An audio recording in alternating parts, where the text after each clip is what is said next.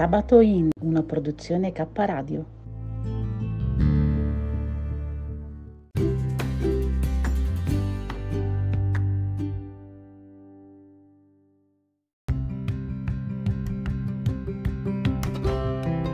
Sei all'ascolto di K Radio, un'emozione nuova. Dal passato un nuovo presente. K Radio Bologna chiocciolagmail.com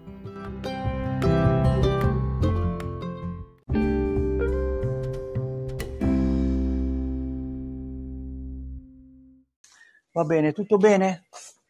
Sì, sì, a parte comunque mia mamma che non è stata bene, Ah, mi spiace. quindi l'abbiamo portata in ospedale. Ah, Ma non gli hanno fatto niente perché mh, non ha il Covid. ah, meno male. Ah, continuava ad andare in dissenteria, poverina. E però erano 11 giorni che non mangiava e quindi l'hanno rispedita a casa, le ha fatto la flebo e le hanno detto che deve mangiare perché se non mangia ovviamente il corpo si debilita. Certo. stia mangiando, le portato anche del gelato. Ma eh, io direi una cosa, eh, questo lo devi dire al tuo dottore, Ehm, soprattutto in questo... Lascia stare che la mia dottoressa l'abbiamo dovuto quasi pregare in ginocchio per farla venire a casa di mia mamma. Ah, addirittura. No, ma Eh, magari anche soltanto come, come informazione, perché a me era successa una cosa non così magari, ma ehm, poi l'ho, l'ho risolta con dei fermenti lattici. E Con li sta prendendo. eh, Sta prendendo, adesso non so la marca, ma sta prendendo dei fermenti lattici. Ah, perfetto. Eh sì, perché in questo momento il, il nostro intestino è sotto stress con suo caldo, mangiare. Sì, ma non ha più niente. Il bello è che non ha più niente, non ha più nausea. Lei ha preso il Lactoflorene Plus, che gliel'ho dato io, Sì, è ottimo perché lo do anche ai bambini quando stanno male. sì, sì, quello non fa male. sì, ha preso l'Imodium e quindi poi non aveva più niente. Mm, Il fatto è che poi lei non, ovviamente, anche anche io gliel'avevo già spiegato, ma gliel'ha detto anche il dottore, ovviamente se sono dieci giorni che non mangi, il tuo stomaco si eh, eh, diventa più diventa inadatto al mangiare, no? Perché non ha più un corpo niente e quindi lei deve mangiare per far abituare il corpo, il- lo stomaco a lavorare.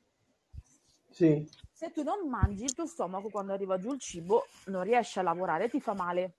eh certo, sì, sì. Ma lei questa cosa non la vuole capire Eh, per quello allora. E alla fine erano 11 giorni che non mangiava, poi le ho dato il, le preso il gelato, è riuscita a tenerlo giù, dopo la chiamo per vedere come va e, e niente, questo è quanto. Stanotte mi sa che i bambini volevano dormire col ventilatore, abbiamo dormito col ventilatore, mi sa che sono raffreddata, giusto per non farmi mancare niente, perché mi sembra giusto. Se non ci eh. complichiamo la vita non siamo felici noi.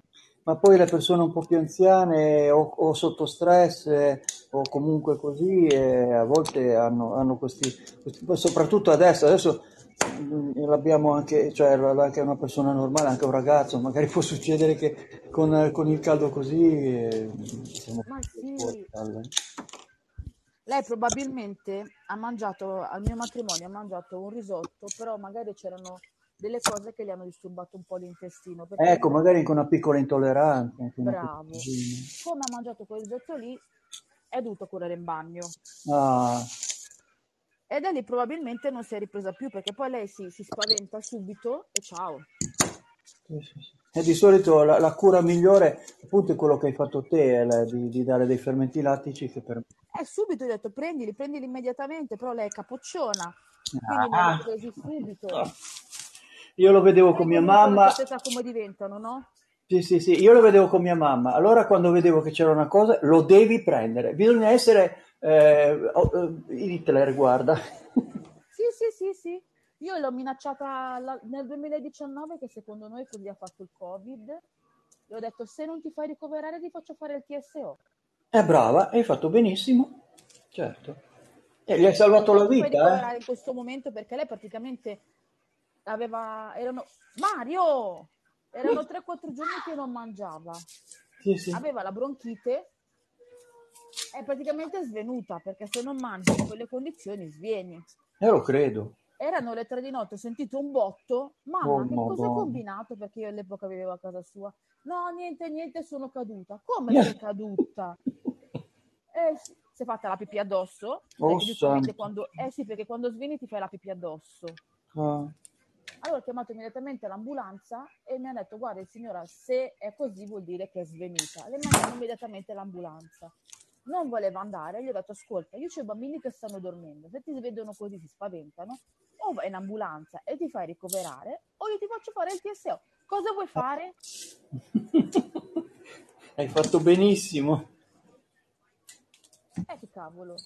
No, no, no, bisogna papà- essere duri perché eh, eh, mh, lo scopo è sempre quello di, di- di aiutarli, non, di- eh, eh, non è il nostro egoismo, ma è il loro egoismo che bisogna per, per il- per la loro salute. Ma sai perché mia mamma è così?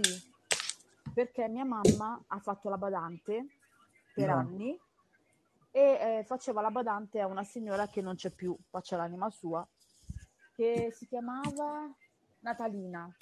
Ah, Questa signora era autosufficiente, andava solo in giro con il, il coso, quello per camminare, sì, sì, sì, quel, quel girello. Ok, quel cosino per il girello. E in bagno si puliva da sola, faceva tutto da sola. Mia mamma le Fantastico, beh, qui- compagnia. quando sono così va benissimo. o c'è più di 80 anni aveva, Mm. 80, forse sotto la novantina era. Quindi l'unica cosa è che lei doveva prendere regolarmente delle medicine Logico. e andando in giro col girello non era più autosufficiente fino alla fine. Questa signora è andata in ospedale, Mm. l'hanno ricoverata, da lì non è uscita più. Oh. E lei andava in bagno da sola, faceva tutto da sola. Le hanno attaccato il catetere, basta. E mia mamma ha questa idea che se tu vai in ospedale ti attaccano il catetere, non ti fanno alzare più e muori. No, c'è da dire una cosa, io ho combattuto tantissimo questa cosa qua.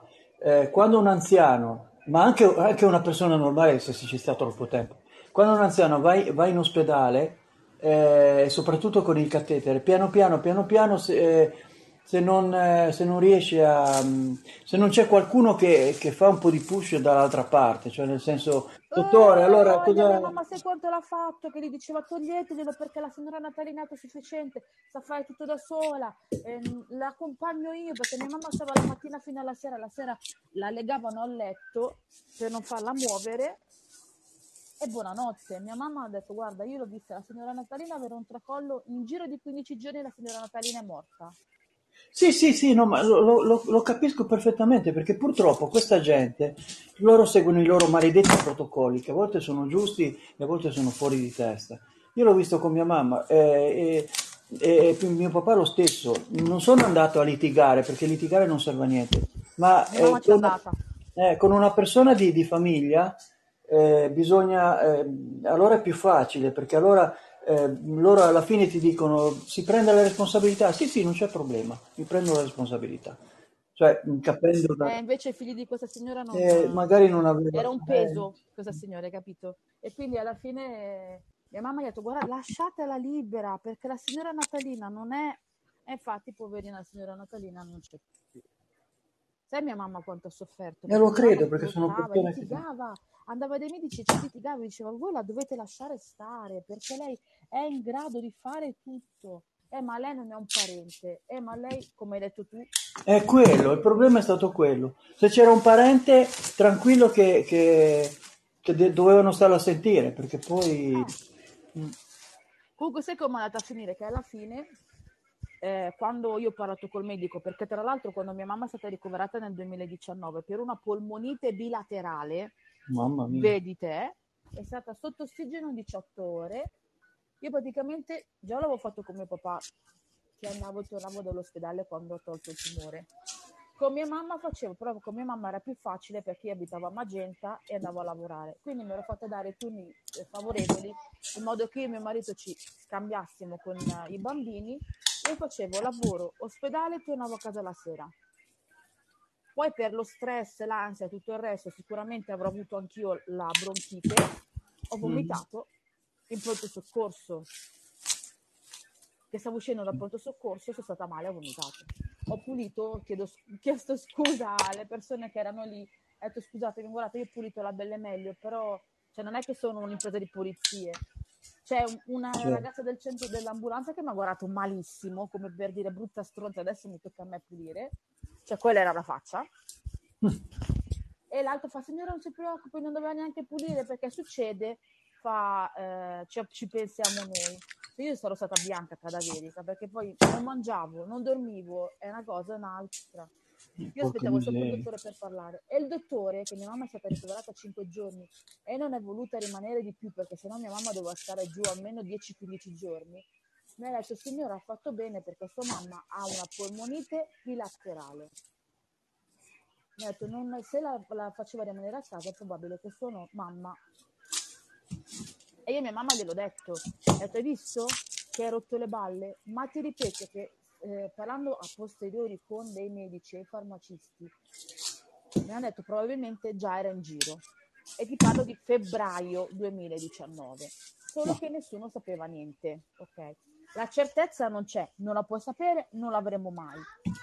Però già Certo. qualcosa era in giro e praticamente mi hanno detto, signora ha fatto, ha fatto benissimo a mandarla perché No. perché comunque mi hanno detto la signora comunque l'abbiamo poi tenuta sotto controllo e le hanno dato quello che dovevano darle e mia mamma poi è tornata a casa prima. Ma secondo me, vedi, con tua mamma gli devi dire, guarda, questa signora che, che- di cui hai paura non aveva nessuno, nessuno di famiglia, quindi nessuno di famiglia può... no no ce l'aveva ce l'aveva.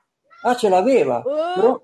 la ma non- signora Natalina viveva in una, una villa Mm. e in quella villa praticamente sopra vive- viveva la figlia sotto viveva il figlio se non mi ricordo male. Comunque era circondata dai parenti. Lei le avevano dato un bilocale piccolissimo in cui la signora Natalina aveva la cucina e aveva ehm, dentro la cucina no, mi sa che era un monolocale che nella cucina aveva il letto per dormire. Sì, ma allora questi E le- figli non si sono... cioè... Ah, va, era un peso la signora Natalina faceva l'anima sua. Era proprio un peso. Quando lei se ne andava, la signora Natalina era costretta a dormire perché la sera non volevano i parenti avere nulla a che fare con la signora. Quindi la signora, mia mamma, le metteva il pannolone per farla dormire e le tirava sulla sponda del letto. Ok? Certo. La signora dopo un po' si è abituata, ma inizialmente mia- la signora diceva a mia mamma che per lei era una tragedia. Era una tragedia perché lei non voleva andare a dormire tipo alle 8 di sera o alle 9. Certo. Vabbè che aveva quasi 90 anni, però Eh no, ma se se, una persona è ancora, ancora in, che, che riesce ancora a fare le cose, è logico. Cavoli, la signora veramente... Allora, lei non si cucinava perché ormai non ce la faceva con le mani, eh, perché poi dei problemi di salute e ok. Però mia mamma, ehm, se, non mi ricordo, se non mi ricordo male, neanche forse la imboccava, si mangiava da sola. Doveva controllare che prendesse le medicine, aveva la lista delle medicine, quale doveva prendere a che ora. Doveva controllare quando andava in bagno che non cadesse, ma la signora Natalina non, non voleva essere accompagnata in bagno. Ha fatto di quelle litigate con mia mamma, che mia mamma diceva se lei cade, qua la responsabilità è la mia. Ecco, L'accompagno, sto fuori, ma almeno devo vedere che lei sta lì. certo, non sono assieme lì con lei. eh. Per il resto faceva tutto da sola, eh, non si faceva da mangiare, però Sì, l'unica cosa che non capisco, la- e i parenti suoi, la sua figlia, eccetera, che non siano stati un po' grintosi come, come- come- come, eh, tu sei stata con tua mamma. E quello è il punto. Forse se fossero stati magari un po', non lo so la situazione.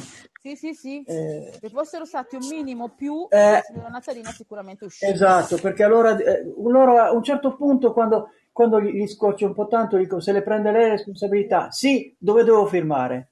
Eh, punto. Cioè, Guarda, a meno che un dottore ti ha dica... ha fatto bene a farla ricoverare, eh, io quando mi hanno detto quello che mi ha detto il medico, gli ho detto, hai visto? Cioè non è perché io ti certo, voglio certo. male, ma a casa se ti succede qualcosa, io non sono in grado di... Non sono un medico, non sono infermiere, non sono nessuno. ma non è neanche un ospedale, non è una clinica. Avessi una clinica privata, la ricoveri nella clinica privata, è finita lì. Hai capito? Invece poi alla fine, dai, poi alla fine... Sì, sì. Eh, ma alla fine poi lo capiscono, solo che sono testoni e non c'è niente da fare. Va bene Paola, ti saluto. Adesso continuo, io sono nel mio gelsomino. Sono ancora a mezzo carrello, poi finalmente oggi ho finito. Saluto tuo figlio. Ah, è andato in mute. Vabbè, tanto io continuo qua. E comunque, mh, eh, se vi hai ascoltato fino adesso Shamananda, per, per Maurizio gli mando il... ehm, eh, te lo faccio vedere anche a te che pro- Ah, probabilmente... ma ero caduta? Eh sì, hai levato, il- hai levato l'audio. No, perché c'era quel- c'erano le solite, eh, come si chiamano, le solite pubblicità, solo che io non rispondo, li lascio andare così come va va. Ah, Allora, aspetta, pubblicità io non ho, non ho sentito, lo se- hai sentito? No, il telefono telefonicamente parlando. Ah, E quindi io finché non cade la linea li faccio andare, così almeno non mi rompo le scatole, visto che è quasi orario, è l'orario quello del mangiare. Sì, sì, io, io adesso dal 31 luglio si possono eh, fare il registro delle opposizioni per- anche per i numeri telefonici, quelli, quelli cellulari. Ah, E, e comunque c'è anche mm, sul telefono, se tu hai un Android sicuramente sì, ma anche l'iOS dovrebbe averlo. Lo metti blocco come delle chiamate. spam e non- nessuno ti rompe più le scatole. E lo so, ma il problema è che comunque non so come faccio, non riescono a chiamarmi da altri numeri. Ah, sì, sì, eh, eh, sì, inventano dei numeri che poi non esistono, sono dei numeri cellulari che sembrano normali, tu dici, eh, è un numero cellulare, magari chissà chi è, e poi ti senti il messaggio registrato. Ma guarda, provano in tutti i modi. Porca paletta, Francesco, come facciamo qua? Non riesco a, a capire, però scusa, eh, era perché mio figlio sta facendo un gioco, 3 a destra, 5 a sinistra e 8 a destra. Cioè ci riproviamo. Allora, allora 3 a destra. Mamma, mamma, Se mi io finisci telefono, uguale? vai 3 a destra, 5 a sinistra e 8 a destra. L'ho già fatto il 3 a destra, devi fare il 5 a sinistra. I giochi quelli dei bimbi, dei bimbi anche degli adulti, perché alla fine mi, mi aveva preso anche a me sto gioco. Ma rifatti più in là. Eh, Ma alla fine come è andato il raccolto? Ha avuto problemi? non ho capito, scusa. La raccolta come è andata? La, ra- la raccolta di... co- Fiori, che do- le dovevi fare il- i fiori, giusto? Mamma, poi? Ah, per i fiori... Sì, sì, io sto- eh, beh, no, certo, eh, il mio lavoro lo sto continuando a fare sempre in continuazione tutti i giorni, eh, sempre, sempre che devo, devo raccogliere, poi fare. È il momento, de- siccome è un fiore, eh, fosse solo foglie, allora pu- puoi dire eh, un giorno ne raccolgo tantissimo e poi magari due o tre giorni faccio altre cose. Mentre invece con il fiore tutti i giorni, se non lo raccogli, ehm, non è che sfiorisce eh, da buttare via, ma eh, deve essere pronto per, poi per il cliente, perché se è troppo aperto non lo vogliono più. Ah, per davvero? Eh sì, i tuoi fiori che, che tu vedi, o anche la frutta, eccetera, se arriva eh, al supermercato eh, matura, è già in, eh, è già in saldo, perché essendo matura la gente poi la tocca, poi fa delle, delle cose, beh. allora eh, dura pochissimo. Per il fiore, mh, magari perché io non, non- non vado, cioè mh, in parte lo faccio anche il dettaglio, il dettaglio posso permettermi di, eh, in questo caso, di, di- di- se, quando- se avessi, se ho i fiori, di farlo direttamente eh, eh, prodotto maturo. Ma se tu lo dai a un commerciante, lui lo vuole acerbo, cioè vuole un, un prodotto che, che fiorisce, sì, però eh, non fiorisce subito, perché magari viene trasportato in Germania, viene trasportato in Austria, eh, o in parte d'Italia, poi adesso con il caldo figurati, c'è neanche da pensarci. Proprio, Ma quanto infatti spazio quando- hai? Tanto? eh? Hai tantissimo spazio. Ma non è che sia tantissimo, è che il gelsomino, per fortuna, e per sfortuna, non so, in eh, 300 metri quadri è come se ne avessi 2000, perché è una, una pianta talmente, talmente, beh, poi è una pianta che ha quasi 20 anni, sono delle piante che hanno quasi 20 anni. Wow. Eh, salgono sopra dei muri, un muro che sono circa 4 metri di, di- di altezza e lo, lo sta copre- lo ha coperto tutto in pratica. E da lì si prendono una parte e si prendono anche poi c'è naturalmente la parte del, del terreno, è una cosa un po'... Ma è solo quello? Perché non te l'ho mai chiesto? No, no, non è solo quello, questo è positivo, poi c'è del, del verde ornamentale, ma quello invernale. Poi Ah, quindi dove- 365 giorni l'anno sei impegnato praticamente. No, beh, un momento. eh, quello che mi, che mi dà più problemi è eh, l'estate perché eh, il gelsomino si, si deve raccogliere in continuazione, dato che è un, un buon aiuto, nel senso che se, se lavori qualcosina ti, ti rende, e allora a questo punto eh, abbiamo deciso di fare così, nel senso che non si può eh, abbandonarlo. L'unico momento che è stato abbandonato è stato quando c'è stato il Covid il, Ah, e che sta- c'era una fioritura meravigliosa. no, Andavo lì, andavo lì, guardavo, mi prendevo. no, Tu avessi peccato. sentito che profumo che c'era lì dentro.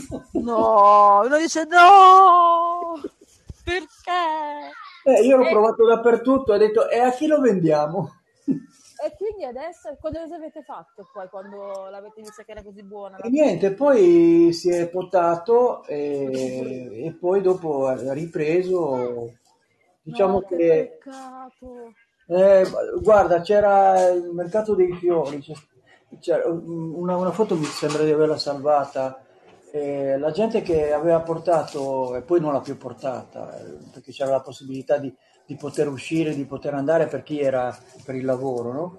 E Eh, c'era un, eh, non lo so quanto, quanto, quanto quantificarlo, ma era una montagna di, di- di fiori eh, buttati lì, eh, poi da, da- da- da buttare completamente. Roba bellissima che naturalmente no, nessuno poteva, poteva comprare. Io avrei pianto tantissimo. E non sono miei, figurati. No, vabbè. Io credo che mi sarebbe venuta una crisi isterica dici tutto questo ben di Dio. Eh, quel momento lì, poi tutti i momenti che c'era fermo, poi non si sa, allora cosa faccio? Lo raccolgo, ma non lo so, vediamo un attimo, mettilo nel frigo, poi vediamo cosa succede. Al- all'inizio era così, poi quando c'è stato proprio il blocco totale, ho detto mi dispiace, ma non, non- possiamo raccogliere. Quindi tutto quello che avevo nel frigo prendi e butta via. Ah. Cioè, eh, ma non potevate neanche tipo regalarlo alle chiese quando facevano i funerali, da mettere almeno qualche fiore sulle e i tombe? funerali eh, praticamente non si facevano neanche. Sì, ma sai che comunque c'era il passaggio comunque dei, dei camion con eh, le, mh, le tombe, no? Qualcuno li avrà comunque buttati i, i morti, almeno da regalarli ai eh, quelli del, Eh, quello lì non, funebre, che- no, non ci ho un pensato. di fiore che l'accompagnava al, al defunto. Qualsiasi esso sia, tanto il defunto ormai era morto, ma almeno c'era un minimo di fiore da fare le foto e lasciarle poi a, domani ai parenti. Poi sai, c'era anche tanta paura. Io mi ricordo quando c'era all'inizio, proprio all'inizio, che non c'era ancora vaccino né niente, come uscivo e devo avere ancora la foto. Avevo doppia mascherina e ancora un coso che mi copriva la, la- la testa, i doppi guanti. Sembra di essere un. Guarda, io ti dico che secondo me io l'avrò fatto, rifatto strafatto lavorando in un supermercato e neanche me ne sono accorta perché da noi succedevano cose che veramente, Ah. cioè, veramente che tu dici ma non è possibile, ma siete dei deficienti. Perché sai che potevi andare una persona sola, potevi, Mm, lo so amore, Pot- poteva andare solo una persona per, ehm, per nucleo familiare, marito e moglie per non andare da soli, lei con un carrello, lui con l'altro carrello. Eh sì, per, per avere un pochino più di. No, ma potevi comprare quello che, nel senso, allora, sì, c'erano limitazioni su alcune cose, ma non su tante cose. E poi in ogni caso, visto che erano tutti a casa, potevi tornare il giorno successivo, ok? Oppure uscivi e rientravi, perché tanta gente faceva così. Il fatto di andare due persone insieme non è neanche rispettoso per gli altri, perché Per quello sì, infatti, ma poi oltretutto, se è rischioso, cioè rischia una persona per volta, perché se tutte e due sai cosa prendono- dicevano? Almeno se ce lo prendiamo, ce lo prendiamo tutte e due. Eh, ma è bella inte- ma Così. intelligenti, eh. Eh, eh, hai capito? Madonna A che è cap- intelligenza, Hai ragazzi. capito? A noi ci è capitata gente che veniva col Covid, che ce l'aveva e veniva allo stesso negozio. Rispetto per chi lavora a zero, No, ce l'ha certo. detto dopo, dopo mesi ormai, eh, sai, io sono venuto, dovevo venire a fare la spesa, non avevo nessuno che me la faceva, oppure mia moglie stava male, venivo lo stesso io. nonostante il comune avesse istituito per chi aveva il, il Covid delle ehm, persone che andavano a fare la spesa per gli altri e la lasciavano sul pianerottolo. Certo, certo, in sicurezza.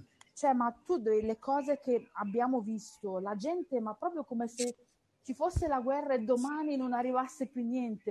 E noi al microfono lo non vi preoccupate che non, sa, non c'è la guerra mondiale nucleare, la, la merce arriva, non acc- Io la prima settimana che abbiamo fatto il blocco ero in ferie, mi hanno detto che non so se è presente quando ci sono le aperture dei negozi, Sì. che la merce è venduta pochissimo e allora c'è l'assalto. Là, in quella settimana lì che io ero a casa di, di ferie, mi hanno detto che lasciavano i bancali aperti e scappavano perché la gente si, prendeva- si prendeva a botte, si portavano a casa i, il- i bancali di roba. Cioè, Sì, sì, una... vabbè, l'isteria. sono Sì, che poi co- ha continuato sta cosa praticamente fino a maggio, andando a scemare piano piano per fortuna, ma noi dovevamo fare lo slalom gigante tra la gente perché la gente non ti faceva passare. E all'inizio, quando sono arrivate le prime mascherine, che noi in negozio ci hanno detto le volete mettere e guanti, e io ho risposto immediatamente, ehi! Io ho risposto immediatamente sì, ho detto perché io ho due bambini a casa piccoli e due genitori che sono anziani. Eh, Che mi prendo qualcosa io non mi interessa, ma sinceramente ai miei figli e ai miei genitori non voglio toccare niente. Quindi voglio sia mascherina che guanti e se possibile anche gli occhiali. La gente in cassa ti guardava e ti diceva guardate che non siamo a carnevale. E rispondevo io sto tutelando la mia famiglia. E ti ridevano in faccia. Sì, sì, fa. Cioè, dico Eh, delle ti dico solo questo, eh, siccome ehm, in Italia è sempre l'ultima a- a- a recepire le cose, eh, mia moglie sentiva de- dei giornali che venivano dalla Cina, eccetera, e mi ha detto vai subito a comprare delle mascherine, quelle, quelle chirurgiche, quelle che trovi. E io subito la prendevo in giro, eh sì, so- fin laggiù, figurati se arriva un virus, co- fa come le altre volte. Alla fine mi ha detto, o lo vai a comprare te o lo vado a comprare io. E, e- e poi lo- io avevo, avevo le mascherine dall'inizio e costavano una sciocchezza perché mi ricordo 10 Sì, centesimi sì, sì. perché non- chi, lo- chi le usava le mascherine. Quindi quando c'è stata questa cosa qui, io avevo 200 mascherine pronte. Sì, sì, sì, ma che poi da noi teoricamente al lavoro dovevano passarcele loro perché ehm, per la sicurezza sul lavoro dovevano passarcele loro. Inizialmente ci hanno dato eh, quelle normali, quelle chirurgiche, poi ci hanno dato l'FFP2, poi hanno smesso di darcele. A maggio, quando non si, si potevano mettere più la mascherina, ehm, basta. Noi non hanno dato più niente, cioè noi non abbiamo più visto le mascherine, continuavamo a chiederle perché dicevamo, cavoli, noi abbiamo figli a casa, non è che vogliamo, non è che mo di punto in Guarda. bianco non c'è più niente. eh. Non dico che uno deve continuare ad aver paura, ma un minimo sul lavoro, visto che siamo in un ambiente chiuso, no, no, no, Infatti. niente. Ma io guarda, io nei supermercati eh, per, per le cassiere o per comunque chi, chi lavora all'interno, io mi porto ancora la mascherina. E per- eh sì, eh, perché eh, adesso è diventata una forma di rispetto, secondo me, una forma di educazione. E naturalmente un po' di aiuto, certo, perché comunque una, una- una cosa chiusa, anche se il Covid non sarà più co- co- così com'è, ma eh, se te lo prendi meno è come una- un'influenza che qualche giorno a casa devi rimanere e poi stare male perché devi stare male, cioè, Esatto, poi non puoi più fare niente, non puoi più andare se hai qualcosa di programmato, non puoi fare più niente. ah, Cioè, sicuramente, la sì, gente non sì. capisce. Sì, sì, Più perché poi i altro controlli li fanno ancora. e più che altro perché comunque ehm, metti, noi avessimo avuto, noi abbiamo avuto il matrimonio, non avessimo avuto, avessimo avuto il Covid, dovevamo bloccare tutto, Mm. cioè non potevi fare più niente. Mi ero giocata due anni di lavoro praticamente e mi buttavo di sotto, sotto un treno, il primo treno che passava mi buttavo sotto, cioè no, ma anche no, anche perché rimandarlo per l'ennesima volta la tizia mi diceva ascolta ci c'è rotto le balle e ci aveva anche ragione. Perché anche lì, comunque, qualsiasi cosa, noi dobbiamo dire grazie tante alla signora del ristorante che ce l'ha tenuto fermo per due anni. Perché sai che comunque tanti con, durante questi, questi mesi gli hanno detto cavolacci tuoi o ti sposi o ti sposi? No, Eh, Sai quanti ne ho sentiti? E dicevano a noi non interessa niente, noi la roba l'abbiamo comprata per il tuo matrimonio, per legge la puoi fare solo con 30 persone, la fai il matrimonio con 30 persone. A noi non interessa perché se no noi dobbiamo buttarle via la roba e quindi o così o perdi la caparra. Porca miseria. Eh, sai quante ne ho sentite di queste storie? E si sono, sono stati costretti a sposarsi comunque con 30 persone e poi è andato, poi quando potremo faremo la, la scusami amore, faremo la cerimonia per bene. Eh, Ah, scu- scusami Mari- Franci, me ne vado di là, sta ascoltando i Pokémon. Eh. Scherziamo, non parliamo sopra i Pokémon, che se gli stanno uscendo le, le, le carte, quelle per vedere se hanno trovato qualche carta. Ah, Vabbè, io ho sperato fortemente che i Pokémon non tornassero più, sono tornati. eh, Mannaggia loro. è, è business quello lì. Cioè, ti rendi conto?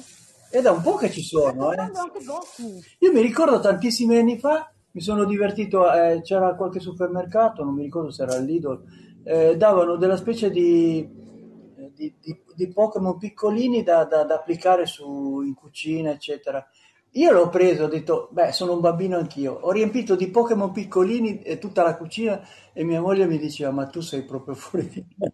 No, Eurospin, non erano i Pokémon, erano Kung Fu Panda. No, no, no, no, era proprio, erano È? Pokémon. Sì, sì, sì, c'era Pikachu, c'erano queste cose qua. Eh, adesso non mi ricordo quanti anni fa, ma era pa- proprio parecchio. Ho, ho giusto grattato via gli ultimi due o tre qualche giorno fa. Mamma mia, tua moglie sarà diventata isterica, ha detto no, pure No, ma tanto mia moglie lo sa che ha detto tu non sei normale. Eh. Perché noi invece abbiamo preso i... Da noi c'erano, c'erano proprio i Kung Fu Panda e ho dovuto fare tutta la collezione perché mio figlio era già grandicello e ha voluto tutta la collezione di Kung Fu Panda. Ah, E quindi è lì a cercare di, di scartare quegli altri. Tu c'è questo, tu c'è quell'altro, tu c'è quell'altro. Eh beh, come Guarda, quando- quando si facevano le, le figurine. Io mi ricordo Esatto. Stavo matto a cercare quello, a cercare l'altro, poi si Esatto, scambiavano, esatto, eh, esatto. eccetera. sì. Che poi sono sfigatissima nella vita perché io non ho mai. Siamo tre sorelle. Comprato l'album lo stesso giorno, comprate le figurine nello stesso giorno. Le mie sorelle finivano l'album, io mai. Sai cosa vuol dire mai? Non ho mai completato un album in vita mia. Mai. E alla fine, dopo l'ennesimo album, ha detto mia mamma non comprarmelo, tanto non ha senso, cioè non, non lo completerò mai. Cioè. Oh, loro, prima una e poi l'altra, tutte le trovavano. Io, Vero. niente. Ma Magari facevano i riscambi con, con No, no, no, no, no, no, no. Ah, proprio davanti a me, aperta la bustina, una alla volta. Mi manca, era l'ultima, ho finito. E io a metà album, e io vabbè.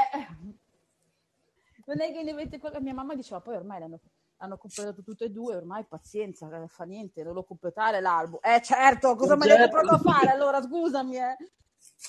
Sai che dovevi, Vabbè. dovevi fare quelle che ti mancavano, le levavi dal, dal loro album, te le mettevi. È vero, non ci ho pensato, era, non era una cattiva Vedi, idea. vedi È vero, è vero. che cose mal- malvagie che ti vengo a dire. È vero, non era una cattiva idea, tanto loro le trovavano bene o male. Ma io sempre così sono stata sempre stata sfidata. Ma magari passato dopo un po' di tempo, che a loro non importava più, gli ritagliavi quelle, le mettevi sul tuo e hai detto, oh, Vero, ho finito. Ah, è. Giusto per la soddisfazione di finirla anch'io una volta, che Esatto. cavolo. Cioè. No, vabbè. Va bene. Franci! Mannaggia, sti bambini d'oggi. Tu non ne hai, vero? Non hai bimbi? No, no, non abbiamo, non, ab- non li abbiamo cercati e non li abbiamo voluti, soprattutto. Hai fatto la cosa migliore. Quindi, Che fortuna. non lo so. quando ci ho pensato. Beh, eh, Basta! no. Il tuo magari è un po', un po', un po', ne- un po' così, ma ci sono dei bambini Tutte e due, che sono, non sono uno. tremendi, eh. Io, c'era un, un mio amico, mi ricordo che Disperato. andato eh, un giorno, allora per, per- per, eh, eh, diciamo mh, a, a seconda di, di- di quello che facevano. Poi dopo sono cambiati, sono diventati delle persone meravigliose. Uno è, è un professore di, di musica eh, al conservatorio e un altro si sta laureando. Cioè, ah, ma all'inizio, eh, quando erano piccoli, eh, io ho assistito che c'era eh, suo padre che gli diceva adesso no, adesso basta, devi andare a dormire. Sai cosa ha fatto? Si è levato i pantaloni e ha iniziato a fare pipì. No! Da quel momento lì ho detto forse è meglio che mh, veniamo un, un altro po', perché lui è rimasto male. Era morto. Sì, sì, sì. Allora ho detto, beh, aspettiamo magari, una- ci vediamo da un'altra parte, ma non in casa.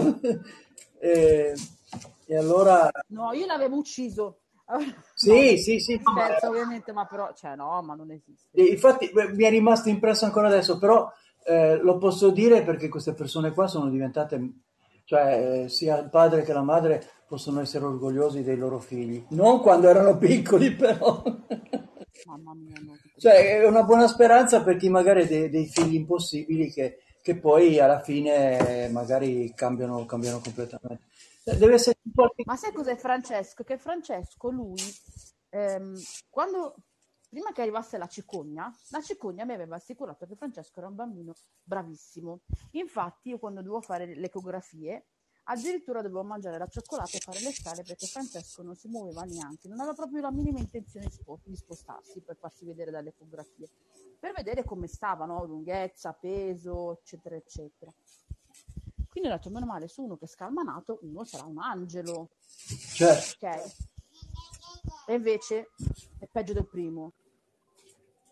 Perché adesso ti ripete, Sì, sì. capito? Ti ripete e ti manda anche a quel paese. Al che gli ho detto, va bene, vado via di casa. No, mamma. Mi ricatti e vedi che funziona. Sì, sì. Che poi non lo fai, eh, però Sì, certo, certo. momento Bisogna- c'ho- almeno quello bisogna farlo, mica si può fare, lasciare, cioè, la- la- secondo me la, la cosa peggiore, anche se non sono un genitore, eh, è quello di lasciar fare tutto quello che, cioè, a un certo punto di- sempre di arrendersi. Cioè, alla fine quel, quel ragazzo, quel bambino dice, tanto posso fare quello che voglio e poi si mette nei guai. Esatto, esatto. No, ma più che altro perché poi dopo, cioè, la cosa peggiore è la mancanza di rispetto, Esatto, non sì, sì. perché devono essere di militari, ma perché comunque c'è Poi dei bambini che vanno in società, eh, ad esempio in un ristorante, eccetera, che vanno a spaccare tutto, a fare tutto, e, i e i genitori, ah, sai, un bambino. Ma che bambino? Ma sei tu che, che sei, che dovevi edu- educarlo meglio, ma è, è uno Esatto. svantaggio per, per- per il bambino stesso che poi diventerà più grande e non capirà più un accidente di niente. Ma guarda, ti dico a me quando, quando vedo queste cose dico non solo fa ehm, brutta figura il ragazzino perché comunque eh, deve ringraziare se non c'è nessuno che veramente gli dà uno scappellotto e gli dice Uh, questo guai, è tutta adesso la, la non educazione che hai avuto dalla mamma. Francesco, Un po' agitato. no, dici? Vabbè. No, che dici? Francesco, no. Però sono sicuro che se un giorno lo vedi che è troppo tranquillo, dici, Francesco, stai bene? Allora, il, sì, il problema è che quando, allora, quando un bambino iperattivo, che sia iperattività nel senso di malattia, perché la- l'iperattività Sì, è beh, quello è la con- una condizione, Mm. ok, e sia che comunque sia un problema di ehm, bambino super... ehm, no, ma amore, no, no, no, che quelle le devo mettere, ehm, le, devo, le dobbiamo donare quelle cose lì. No, Mario, le sto piegando per bene, potete scendere cortesemente dal letto per piacere, che sto piegando tutta la roba. Che sia un problema invece di eh, eccessiva, ehm, non so che produzione sia, di, di quale, boh, non lo so,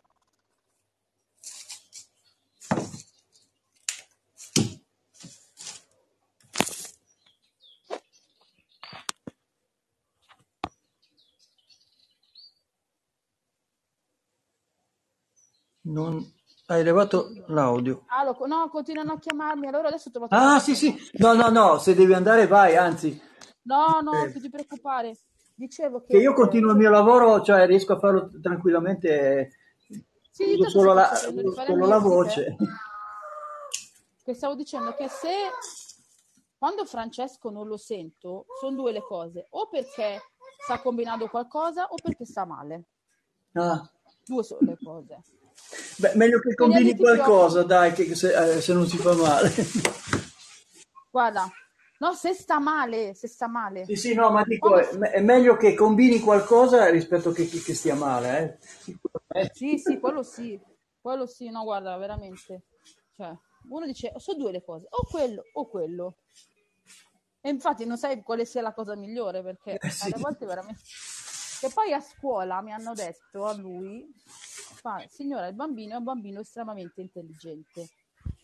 È un bambino che, come Mario, è al di là di quello che è la sua età. Sono bambini, miei figli, che entrambi nonostante la problematica del linguaggio che hanno entrambi, sono bambini che sono estremamente intelligenti, hanno un'intelligenza superiore, hanno una eh, sensibilità superiore. Mi ha detto però il problema è che non hanno un linguaggio adeguato e quindi, e quindi eh, entrano in frustrazione e si chiudono. Invece Franci entra in frustrazione e cominciava a picchiare gli altri bimbi, che non Aia. andava bene, Eh, no. tuo fratello.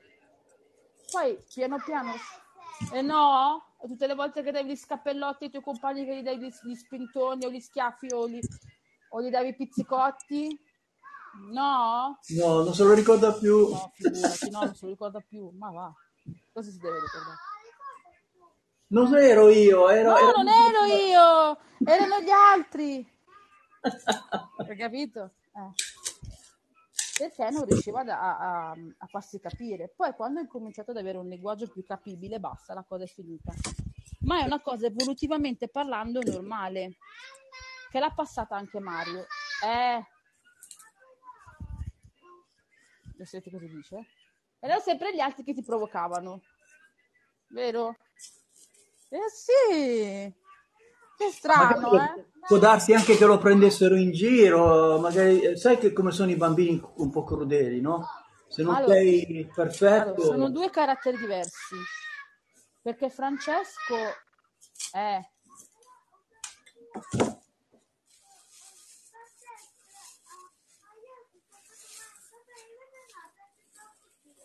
Va bene. Allora, Francesco ha il carattere opposto di Mario, perché mentre Mario fa fatica a socializzare, Francesco socializza pure con le mattonelle. Eh,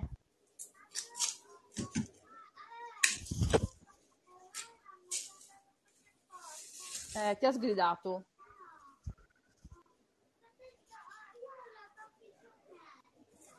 Tu non capisci niente? Mm. E vabbè.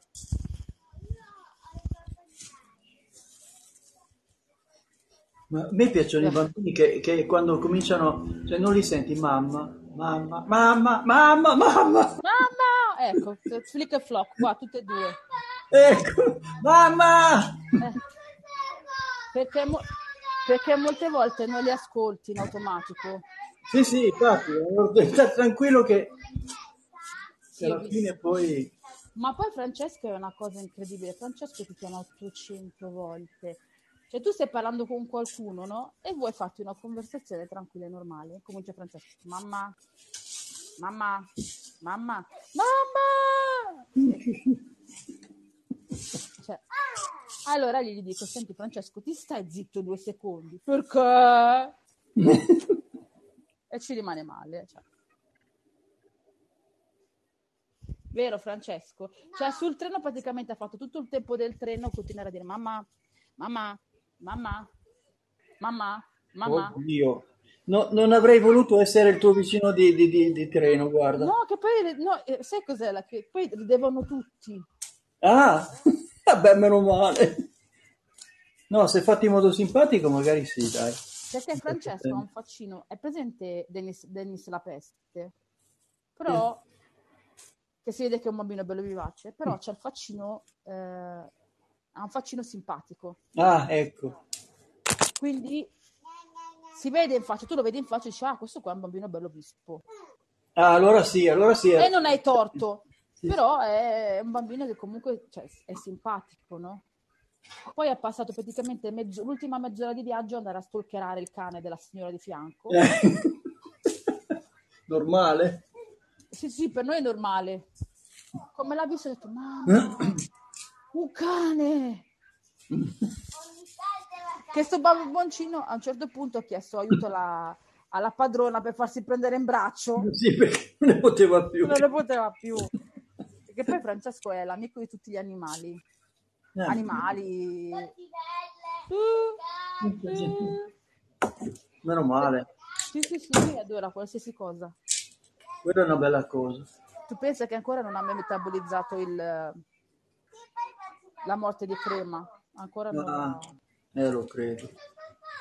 Perché Ma lui guarda, eh, il modo, io eh, quando avevo, ho avuto il mio prima eh, ci è voluto qualche anno.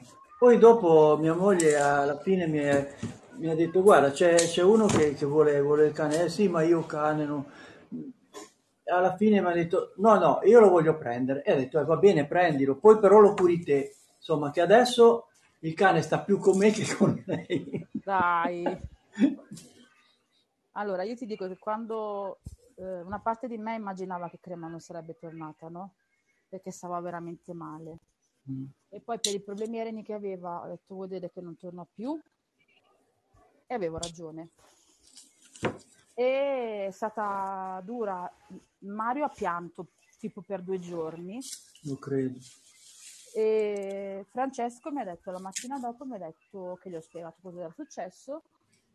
Mi ha detto, mamma, vedi per terra lì che bagnato? Crema stanotte è venuta a farci visita e ha fatto la pipì per terra. Ah, Lui ogni tanto dice che la sogna, e la sogna che da sopra scende giù, che è felice, che giocano insieme. E poi qualsiasi cane che lui vede che le ricorda crema, lo guarda e le fa: Mamma, quella è crema. No, amore, non è crema, crema non può tornare. Ma come? Guarda, non vedi? È crema quello. Vedi, c'è crema. E non si rassegna ovviamente finché non lo va a vedere, poi vede che non è crema. e- Al campeggio ne aveva visti due che assomigliavano a crema. Mamma, è crema, non vedi? Guarda, è crema. Ah no, amore, non è crema. Sì, sì, ma andiamo a vedere. Guarda, guarda. Diceva, guarda. Adesso vediamo se riusciamo ad andare ancora al mare. Però dalle tue parti l'acqua non è adatta ai bimbi, vero? Ma eh, per quello che riguarda, mi pare che ci sia stato il, la goretta azzurra, come, di come si, si chiama, eh, abbastanza, anche in quest'anno eh, sono riusciti a prendere. Il problema è che ogni tanto Ah, eh, ci sono gli scarichi fognari che rovinano tutto.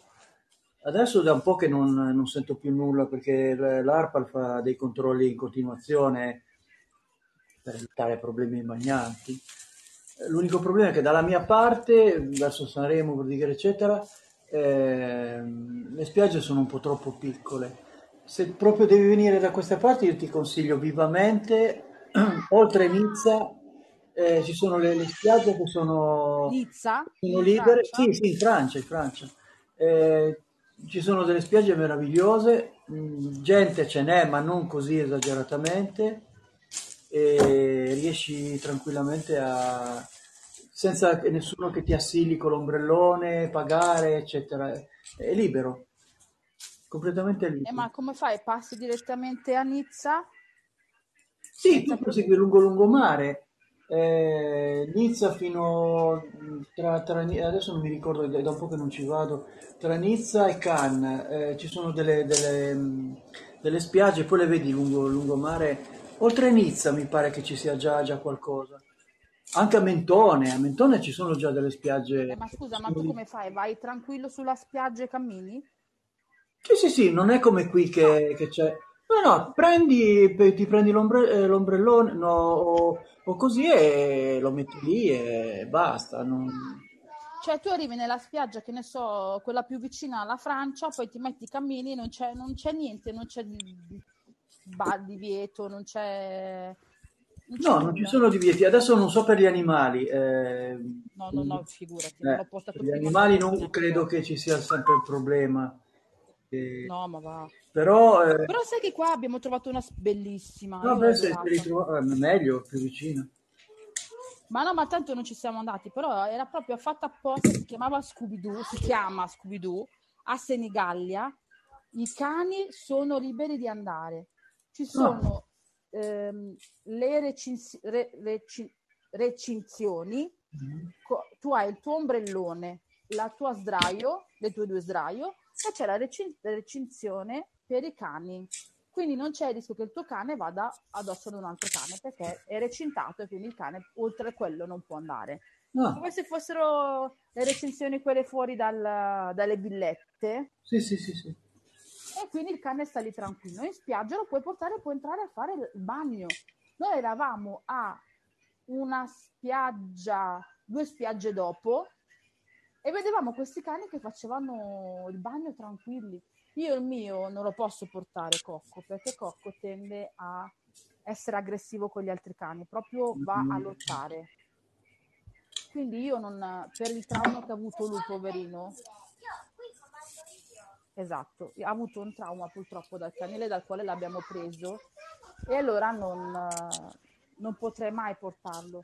Fosse stata crema, crema andava lì tranquilla, la crema anzi andava a correre, andava a, a giocare, lei era l'amica di tutti, quindi crema non avrebbe avuto il minimo problema. Ma lui no, la- cioè lui nonostante abbia 14 anni presumibili, se non anche 15, perché come minimo ne ha 14, meno no, perché quando l'abbiamo preso la veterinaria ci ha detto guardate che ha presumibilmente 12 anni, 12, scusami 12 anni, due anni. Sta con noi da 12 anni, quindi ne ha sicuro 14. Mi ha detto non posso dirvi che ne abbia 3 perché essendo malnutrito e tenuto in condizioni pessime senza un'anagrafica, mi ha detto probabilmente ha due anni, se non due, tre, ma non più di tre, mi ha detto. Quindi Cocco ha tra i 14 e i 15 anni, quindi è già un cane anziano. L'età media per un cane di quell'età lì è fino ai 15-16 anni. E nonostante i problemi ai denti, e quando è a casa sembra un morto, perché lo vedi qua che sembra proprio spaparanzato per terra della serie sto morendo, quando esce fuori diventa il guappo del paese, cioè senti che urla da, da- dalla Sardegna alla Lombardia praticamente, ma urla proprio perché vuole andare a litigare, lo senti proprio che abbaia in maniera pesante. Adesso ultimamente da che non c'è più crema abbaia molto meno, però comunque lui lo senti, lo senti proprio quando è fuori perché il mio marito gli fa è inutile che fai qua che sembra che sei, che sei moribondo. Quando sei fuori, cioè sei rinato ma anche un cucciolo c'ha la tua vitalità. Eppure perché poi adesso essendo vecchio ha un po' di artrosi quindi fa un po' fatica a tirare sulle zampe. C'è stato un periodo che stava particolarmente male non riusciva non sale più sul letto eh. quindi lui ha la sua cuccia e- oppure dorme per terra e sul letto non riesce più a stare. E c'è stato un periodo che proprio non riusciva proprio neanche a come lo tiravi su per mettergli il guinzaglio piangeva. Invece mo si vede che gli è passato si è ripreso col caldo va meglio. Comunque il caldo scioglie. E Certo. lo senti abbaiare come un pazzo disperato. Ma io non penso che prenderò altri animali finché sono in, viva tutti, vi- sono in vita tutti e quattro. Quando non ci saranno più l'ultimo animale sarà morto, quindi tra tantissimi anni, perché i miei gatti hanno Pisellino ha 13 anni, Però, Pe- Pepe ne ha 12, quindi l'età stimata di un gatto sui 19 anni, tra i 17 e i 20, quindi ha voglia, cioè sono ancora nel... sono vecchi ma non moribondi. Quindi quando non ci saranno più loro tra un bel po' di anni poi se ne parlerà. Anche se ultimamente vedo un pochino strano il gatto più piccolo, lo vedo un po'... Sempre da che non c'è più crema, eh, perché lui e crema erano eh, sì. amici, erano amici per la pelle, cioè dove c'era lui c'era lei, Eh sì, eh, allora. vivevano insieme, lui la cercava, il gatto la cercava sempre. Sai cosa vuol dire sempre? Le andava vicino, la, eh, mangiavano insieme, lei lo, lo leccava, cioè come se fossero praticamente fratello e sorella, no? Sì, sì. E ultimamente lo vedo nervoso, lo vedo isterico, non lo vedo più neanche in giro, quindi non lo so. Eh, soffre, soffre della mancanza hai sicuramente. capito? Eh, O ha capito che lei non c'è più, Ah, ma quello sicuramente che ha capito che non c'è più, perché non la vede più e quindi no, no, riescono a ragionare su queste cose qua.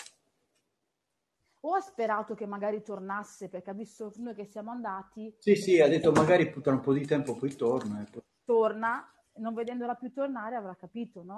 Mm. Poi lei stava veramente male quando poi è morta, stava veramente molto male. Eh, E sì, lui le stava particolarmente vicino, si metteva vicino, si, si addormentava vicino. Anche Pisellino, che è quello che è il cane praticamente, e che è il gatto più aggressivo, nel senso che lui è quello che comanda. Non Eh, le- prima le faceva i dispetti, la, la graffiava. Quando l'ha vista sta, iniziare a stare male, non... Pisellino ha un carattere bruttissimo, perché lui quando vede che qualche animale sta male, lui non si avvicina. È come se dicesse io non ne voglio sapere niente. Quindi si estranea, non si avvicina, non, eh, ha veramente un ca- bruttissimo carattere, io glielo dico sempre, è un brutto carattere. L'unica persona a cui lui è stato particolarmente vicino sono stata io quando mio compagno si era dato, mio marito si era andato a fare un corso eh, in provincia di, di Ancona, mi sembra. È stato vicinissimo a me, ma poi basta. Non ha più voluto sapere quando qualcuno sta male, lui scappa. A meno che non sia uno di noi, ma per il resto lui scappa. E se lui- l'unica persona di cui Pisellino ha tanta, ma tanta paura è mio figlio. No, Eh sì. magari gli Di... avrà tirato la coda qualche volta, allora... No, perché praticamente Francesco ha questo brutto vizio che lo prende in braccio, Eh. che lo vuole accarezzare, lo vuole coccolare, lo vuole... Però Pisellino ha, ha il- questo carattere della serie lasciami stare e non mi toccare. Un po' come Shamananda, ok? Non mi devi toccare, mi devi lasciare stare, non sono per le coccole, non sono per le carezze, sono, sono così. No- non mi devi toccare, lasciami stare. Così è. E, mm, e invece da, da Francesco si fa prendere in braccio, ormai secondo me si era assegnato. Quando lo vede arrivare fa la faccia come dire, oh no, e rieccolo, sta tornando, Beh, salvatemi, eh, vi perché, prego. eh, dato che, che per il gatto e per il, per il, eh, per- il cane eh, voi siete un clan, cioè praticamente ci sono dei- eh, se, se tratta male tuo figlio, allora eh, poi ne ha delle conseguenze, perché dicono poi i capi mi trattano male me. Quindi quando lo vede, per evitare diplomaticamente, scappa. Sì, sì, sì, sì, sì, tu lo vedi proprio che fa, il giro dall'altra parte, dice, oh, no, sta arrivando, aiutatemi, vi prego, salvatemi.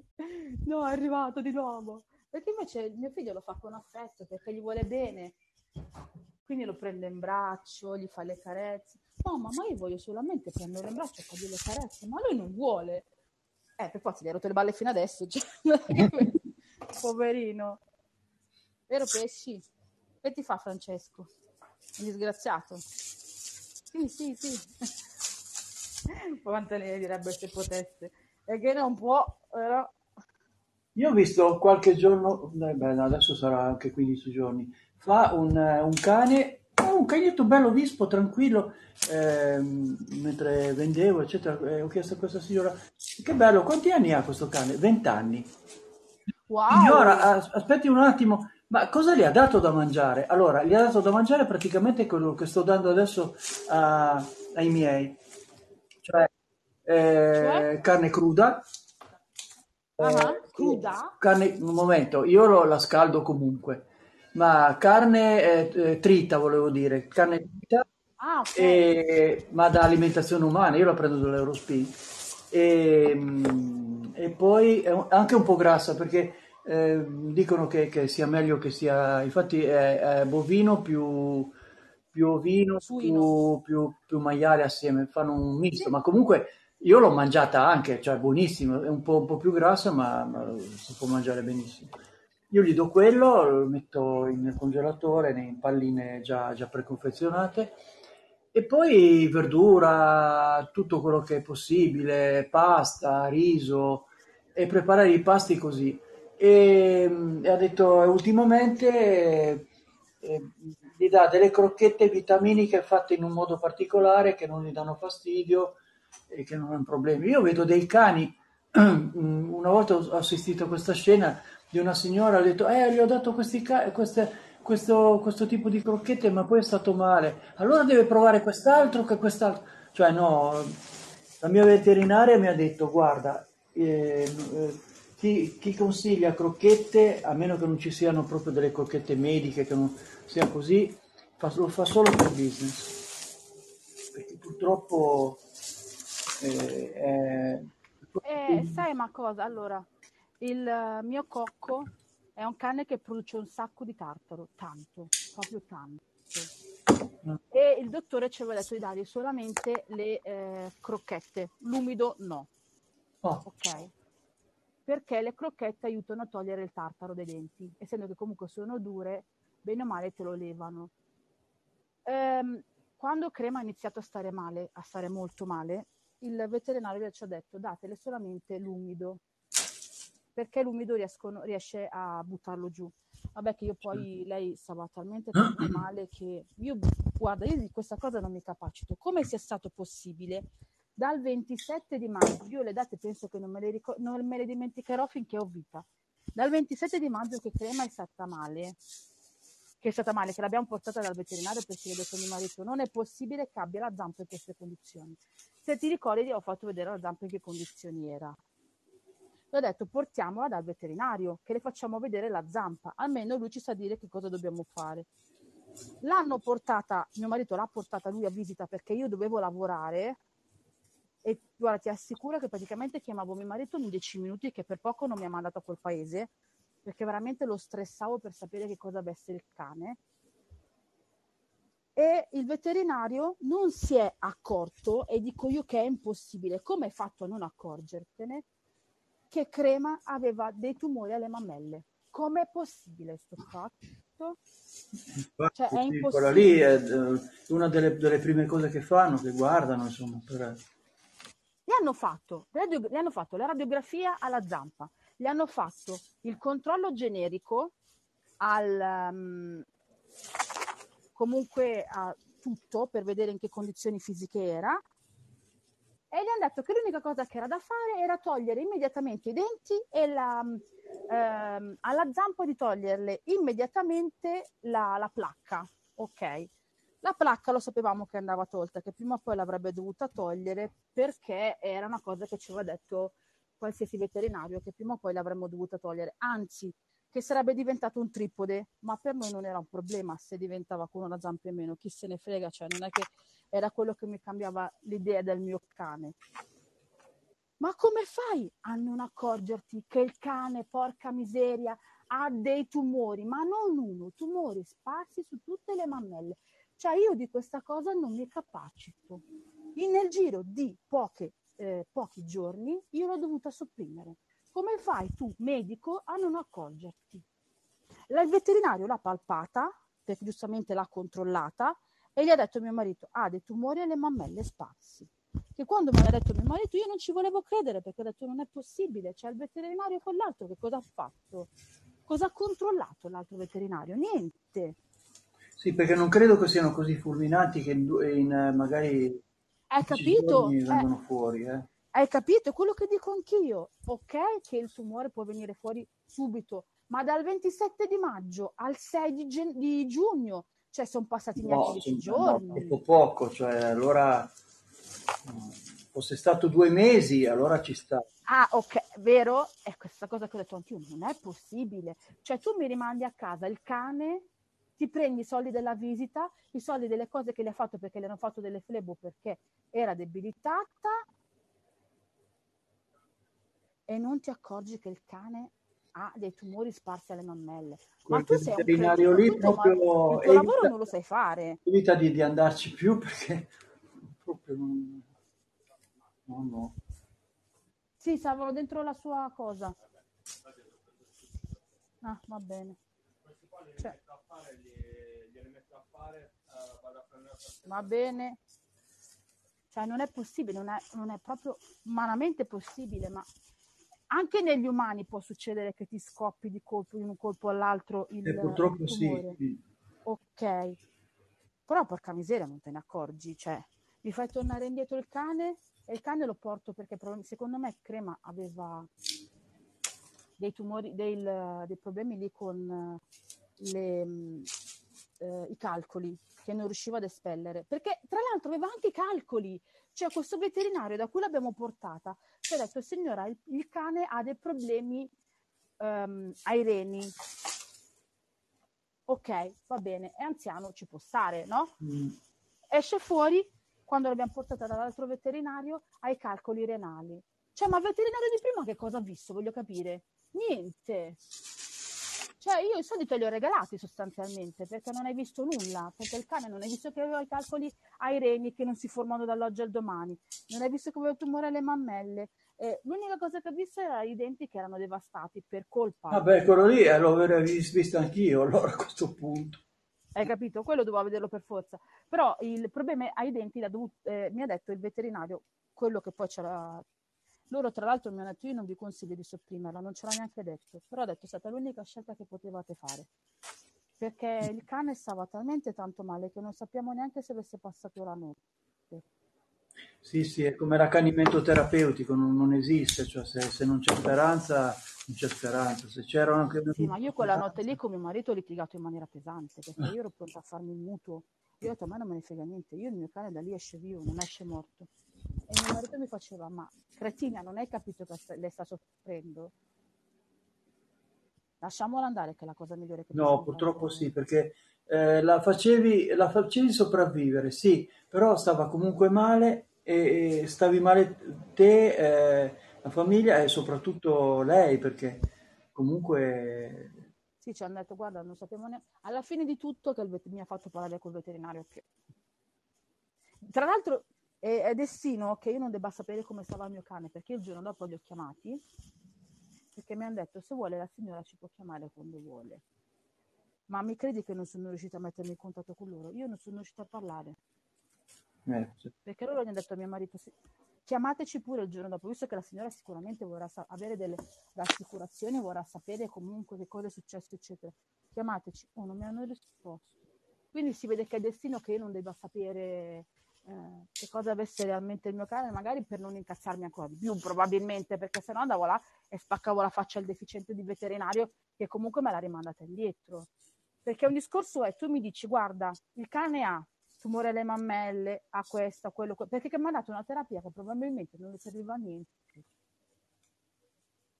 E invece se mi dici il tuo cane è un cane in stato terminale, già è diversa la cosa, perché Infatti, già sei più preparato psicologicamente e allora pensi, ok, non c'è molto da fare, cercherò di fare il possibile per farla vivere nel, mo- nel modo più sereno possibile, ma se ti prendi i soldi e basta, cambia mestiere perché fai prima, cioè eh,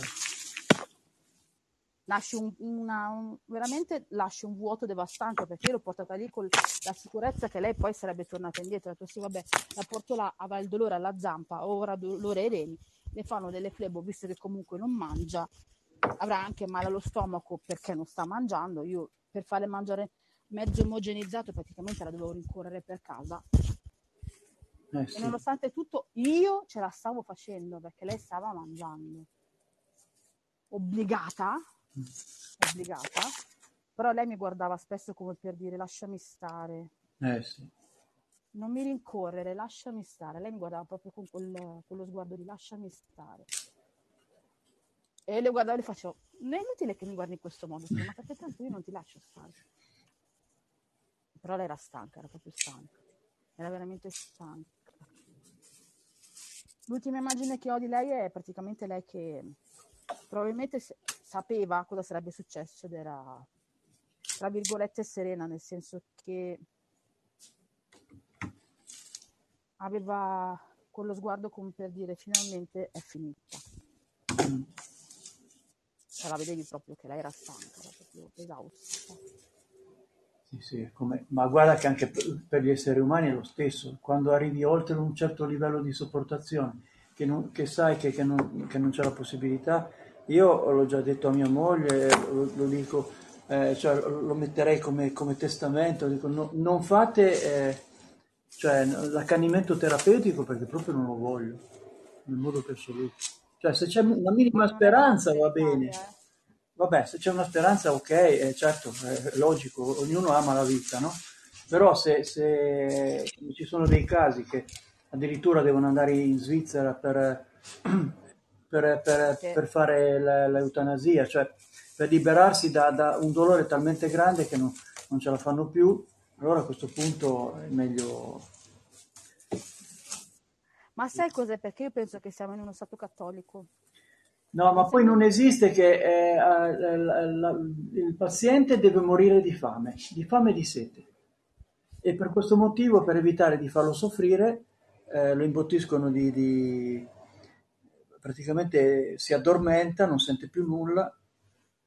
E allora a questo punto non è meglio allora un- una forma letale che sia quasi immediata da liberarlo da, da tutto questo, o comunque in un'altra forma, ma che sanno benissimo chi, eh, quelli che devono fare questa cosa in modo tale da, da non avere delle conseguenze mh, del genere e, basta.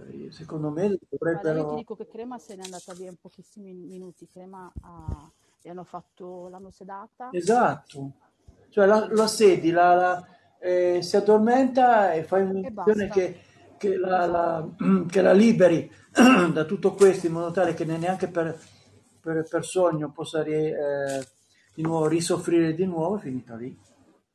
Esatto.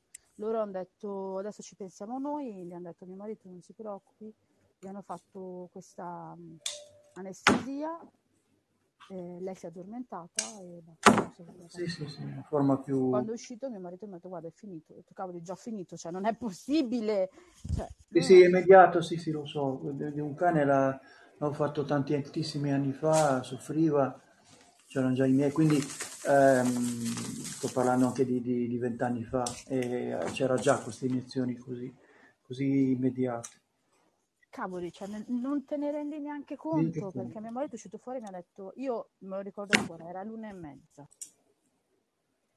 All'1.36 esce fuori e mi ha detto è finito tutto. Ho detto no, non è possibile, mi stai prendendo in giro. No, no, Ma no. sì, sì, crema, non c'è più, è finito tutto. Poi si sono occupati loro della cremazione, hanno fatto tutto quanto. Ma tu sai che io in quella clinica lì ci volevo andare dall'inizio.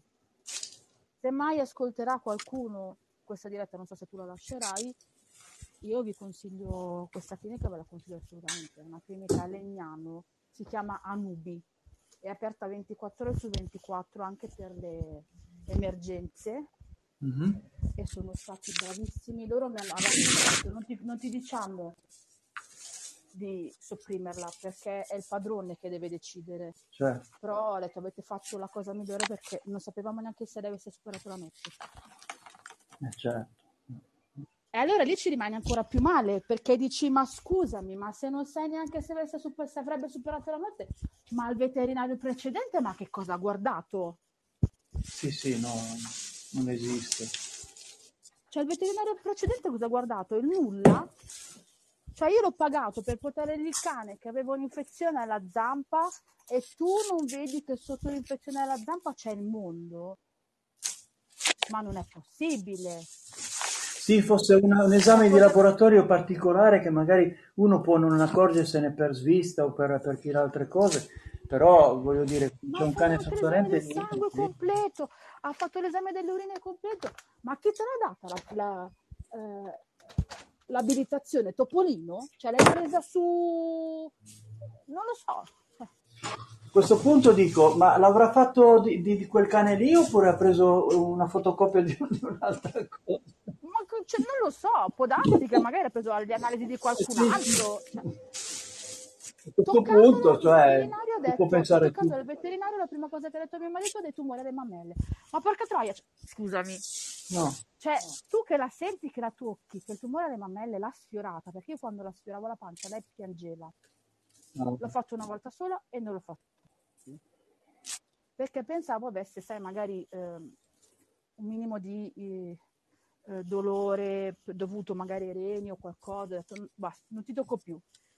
Non ti tocco più, non ti preoccupare, non ti tocco più. A saperlo che avevo un tumore alle mammelle, perché io l'ho, l'ho semplicemente sfiorata e lei ha pianto. Come fai tu a non sen- medico a, a sfiorarla e non sentire che lei ha sotto il tumore alle mammelle? Allora sei un cretino.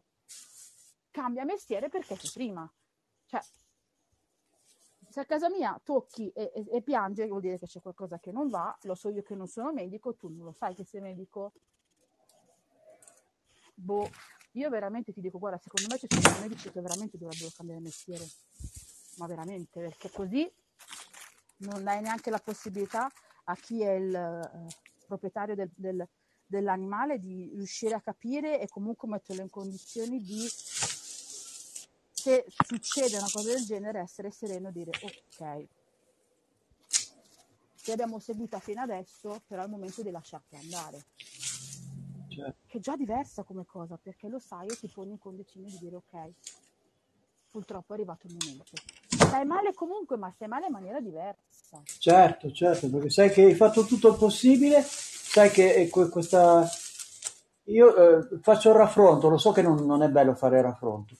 Eh, lo fai per una persona, molto di più ovviamente, non, non è- non dov- non dovrebbe neanche essere dire un raffronto, però eh, eh, lo fai sicuramente anche, anche per un cane, per, una, per qualcuno che, che- che fa parte comunque della tua famiglia, perché eh, ma almeno lo sai, cioè esatto, dici lo esatto. so, ok, è arrivato il momento.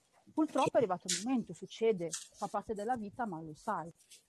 Non che ti trovi dall'oggi al domani e io ho detto a mio marito, ma stai scherzando, vero? Mi stai prendendo in giro? E mio marito mi fa, no, purtroppo no. Ed è andata a finire come è andata a finire, purtroppo. Quindi io direi che forse è il caso di sentire più pareri prima di... Sì, sicuramente, quando c'è una, una cosa di questo genere che uno, uno rimane in dubbio, poi il cane o comunque è sempre, sempre una buona cosa avere un, un secondo parere. ma anche un terzo parere, ma perché io mi sono trovata così. Cioè, boh, probabilmente sai cosa? Ci sono dei medici che lo fanno perché gli porta soldi, Eh, ma non funziona così. Non, io in quella clinica veterinaria non ci andrò mai più, ma perché? Ma no, ma non è neanche sicuro, cioè a questo punto avresti sempre il dubbio di dire sarà stato quel momento lì che magari era- aveva bevuto un bicchiere di troppo oppure eh, Ma è bello che ne erano- sono anche in 3-4, perché poi tra l'altro lei col Ah, problema allora, che- bello. Hai Ah, capito? Cioè lì erano in 3-4, poi lei col problema che aveva perdeva tantissimo pelo, lei aveva già tanto sottopelo, tanto, ma proprio lei era un sottopelo unico, non te lo dico neanche. Eh, ess- essendo un incrocio con, con un Carlino, i Carlini già di per sé hanno tanto sottopelo.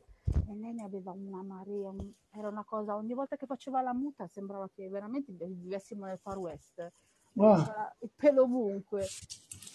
Però vabbè, lo sapevamo e ok. E in quel giorno lì che l'abbiamo portata lì, lei aveva, stava perdendo tanto pelo, sicuramente dovuto anche alla malattia.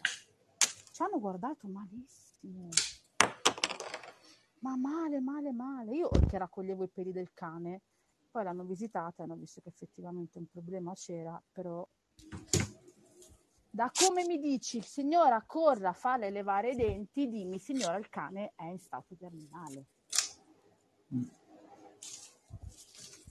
Cosa Sì, ti, sì, cosa ti siete stati sfortunati, cioè comunque sarebbe successo o prima o poi, eh, però se almeno alleviare la, la- la- la sofferenza del cane, se il primo avesse detto guardi, eh, non c'è niente da fare, al limite il giorno dopo saresti andata da un altro veterinario per confermare, però eh, a Esatto. questo punto avresti detto, eh beh, però me l'avevano già detto, quindi Almeno c'è- hai la sicurezza di... eh, ma anche sai che devi passare del tempo di qualità col tuo cane o chiaro. gatto, eh, cioè per sapendo che comunque lei sta così, tu dici ok, sta così, va bene.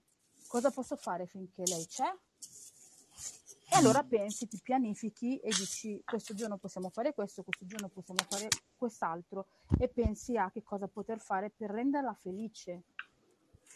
Ti dai un, eh, cerchi di, probabilmente avrei affrontato anche, avrei preso anche altre cose, non quei medicinali lì, perché io sono andata apposta all'Arca Planet a prendere il medicinale che la dottoressa mi aveva dato immediatamente perché ho detto ok, cosa devo fare? Cosa devo prendere? Ditemelo e io lo faccio. Ah, community medicine. si può prendere anche dei medicinali, non lo sapevo. No, sì, alcuni sì, Alcuni- sì. Eh, devi avere la ricetta giusta. Alcuni medicinali sì, alcuni medicinali, eh, sai come da noi, medicinali non da, ba- eh, non da banco si chiamano, o da Ah, banco, quelli sì. tipo l'aspirina, quelle cose così. E sì, li hanno proprio in esposizione. Come tu entri dentro la K-Planet, c'è una, almeno da noi, c'è una bacheca, e in questa bacheca dove c'è il frontline e le altre cose per... Certo. ci sono questi medicinali. E loro mi hanno detto, guarda, possiamo dare questo tipo di medicinale qua che magari la voglia a mangiare. Anche io ho guardato la tizia e gli ho detto, dammi qualsiasi cosa che la faccia mangiare. Qualunque, non mi, non mi interessa il costo, dammi qualsiasi cosa che la faccia mangiare. Ho detto, a me non mi interessa perché non voglio comunque che muoia di fame. Se deve morire perché è arrivata la sua ora, ok, ma se deve morire perché, perché non mangia, no, io mi rifiuto. Ah, certo. E però lei, la sua intenzione era proprio lasciarsi morire. Cioè, lei proprio la guardava Ma poi lo, lo- lo sentono anche loro, cioè l'animale lo sente molto, molto più di noi. Eh, come io ho avuto dei, eh, tantissimi gatti, eh, delle volte lo vedevi soffer- un po' sofferente, ma, ma dicevi, ma tanto poi magari... E poi non lo vedevi più e andava a morire da qualche parte, proprio Sì, sì, sì, veniva automaticamente, non... Ma sai cosa allora?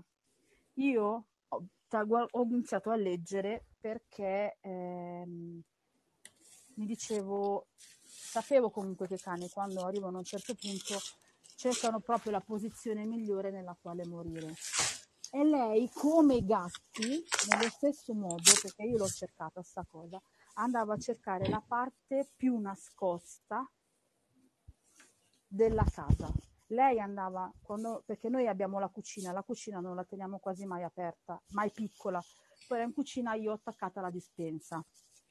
E dove c'è la dispensa eh, ci sono i classici scaffali, quelli da, tipo anche da, eh, da Ikea, sai, quelli in metallo alti. E lei guardava se poteva entrare sotto questi scaffali.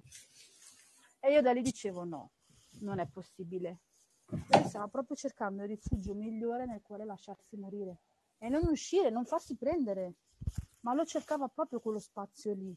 eh sì. Io la guardavo e le facevo no, assolutamente io, crema, mi- la guardavo e le dicevo io mi rifiuto. Poi andava continuamente, secondo me aveva anche un tumore al cervello. Perché sai che quando i, i cani hanno, e i gatti hanno i tumori al cervello vanno contro gli spigoli. E quindi proprio lo spigolo della porta, del muro, della stanza. E lei andava proprio con la testa contro questi spigoli e rimaneva lì due, tre, quattro.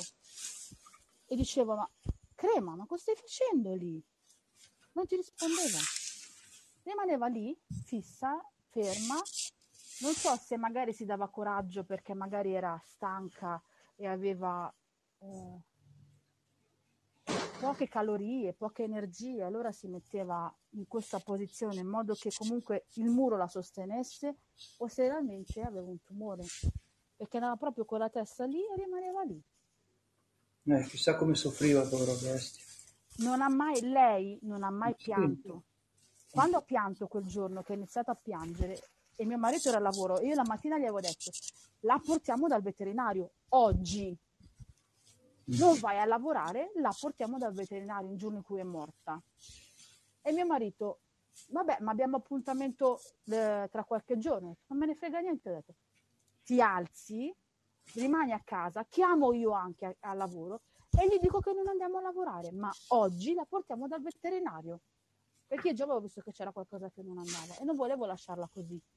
No, abbiamo detto no, no, fa niente, andiamo domani che abbiamo l'appuntamento, mo non c'è voglia perché lui ha sempre paura di chiamare il, suo datore di lavoro e dirgli che non ci va. Ok, però gli altri lo fanno, la cazzo non lo fanno, però lui c'ha sta paura. La sera che lei ha incominciato a piangere, che lui tra l'altro ha detto però non, fa- non fare straordinario, perché se il cane sta male, io sono da sola, non fa straordinario. Lei alle 8 ha iniziato a urlare come una pazza, lei non piangeva mai, anche la zampa che era devastata, lei non piangeva. Per piangere vuol dire che lei stava malissimo, Sì, sì, sì, infatti. lei stava soffrendo in maniera indicibile. Lei mi guardava proprio con gli occhi come per dire ti prego aiutami. E io non sapevo cosa dovevo fare. Eh, E l'ho sì. chiamato, l'ho, l'ho insultato nei peggio modi, gli ho detto adesso tu corri perché noi dobbiamo portare il cane all'ospedale. Corri, vai tu in ambulanza. Io convinta che il cane fosse tornato, sarebbe tornato indietro. Ho detto, ma ne frega niente, tu prendi il primo. Non mi interessa taxi quello che ti pare, torni a casa, non mi interessa. Poi è tornato a casa e poi lei non è tornata più. Beh, poi l'avrà capito, no? Cioè, una situazione... eh, Quel ragazzo dell'ambulanza mi ha detto guarda io lo sapevo che non tornava più indietro perché mi fa io lavoro di notte e l'ambulanza medica dei cani e degli Mhm. animali in generale ha detto io lo sapevo che lei non sarebbe tornata non è il primo caso che vedo mi fa però non potevo dirti guarda che non torna più a casa e tu pensa che quando è arrivato quello dell'ambulanza lei si era fatta la cacca addosso ma per così. forza... ma- e quello è un altro segnale che il cane sta morendo. E quando gli ho detto hai un telo, ma un telo, ma perché il cane si è fatto addosso? Io no, porca puttana. E gli ho detto sì, vabbè. Poi lui fa, guarda, non ti preoccupare, ne ha fatta poca, mi fa, adesso la porto, la portiamo in ambulanza e fa, non ti preoccupare. E poi... Sì, eh, diciamo che hai fatto bene a chiamare l'ambulanza per- perché eh, poteva, eh, a parte, vabbè, eh, in questo caso non, non era, ma almeno da, da- da terminare la sua sofferenza, perché poi... gli hanno messo l'ossigeno. ah, Immediatamente gli ha messo l'ossigeno perché lui l'ha guardato e gli fa guarda che il tuo cane è sotto ossigeno. E quindi immediatamente gli ha messo l'ossigeno. sì, diciamo che è stato un palliativo che l'ha aiutata a non stare più male così, e in attesa di, di poi di, di- di fare la, la- la soluzione definitiva. Che Quando era lei ha avuto l'ossigeno diciamo che si è un attimino ripresa e si è calmata. eh sì.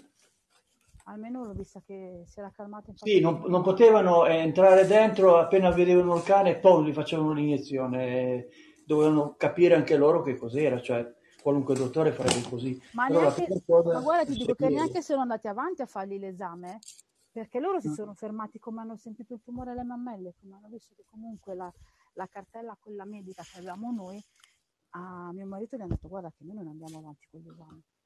Comunque io eh, avrei mh, chiamato questo, questo medico, gli, eh, dico ma com'è possibile che voi non siate No, riusciti no, a fare del genere? Eh, io C'è ero gente troppo che... arrabbiata, io ero troppo arrabbiata perché se andavo lì li prendevo a calci nel sedere. Io ero una No, cavolata nera. ci voleva, eh, ci sarebbe voluto una lettera di un avvocato, bastava quello. Eh, ma sai Perché dalla, dalla loro? clinica eh, capivano che avevano fatto, perlomeno ti restituivano i, soldi, i soldi Ma va, indietro. guarda, io dei soldi indietro non me ne faccio niente. E lo so, ma magari serve per, per gli altri cani, per altre, amore. per Ma altre va, cose. ma sai quanti cani avranno rovinato? Cioè, non... è assurdo, è veramente assurdo. Io ringrazio veramente il cielo che comunque Cocco sta bene. È un cane anziano, ma Cocco sta bene. Se tu lo vedi è veramente una forza della natura. Mm. Perché poi tra l'altro, tra l'altro avendo lui vecchio, cioè non mi aspettavo lei essendo più giovane, che non ce l'avrebbe fatta per prima, perché dici Cocco è vecchio. Mi sarei più aspettata di eh, un domani tornare a casa e non trovare più Cocco vivo, perché comunque per l'età che ha, dici vabbè ha fatto la sua età, ha fatto la sua vita, ok.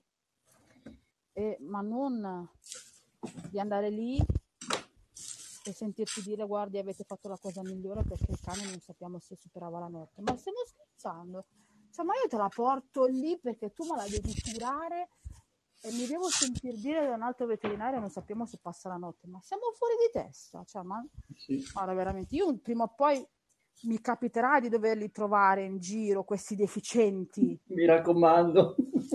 No io li prendo a testate cioè non esiste Cioè, Vai in un angolo molto buio che nessuno ti veda. che così- nessuno mi vede Cioè, non- veramente non puoi. Io, se veramente qualcuno mai sentirà sta cosa, assicuratevi di dove andate.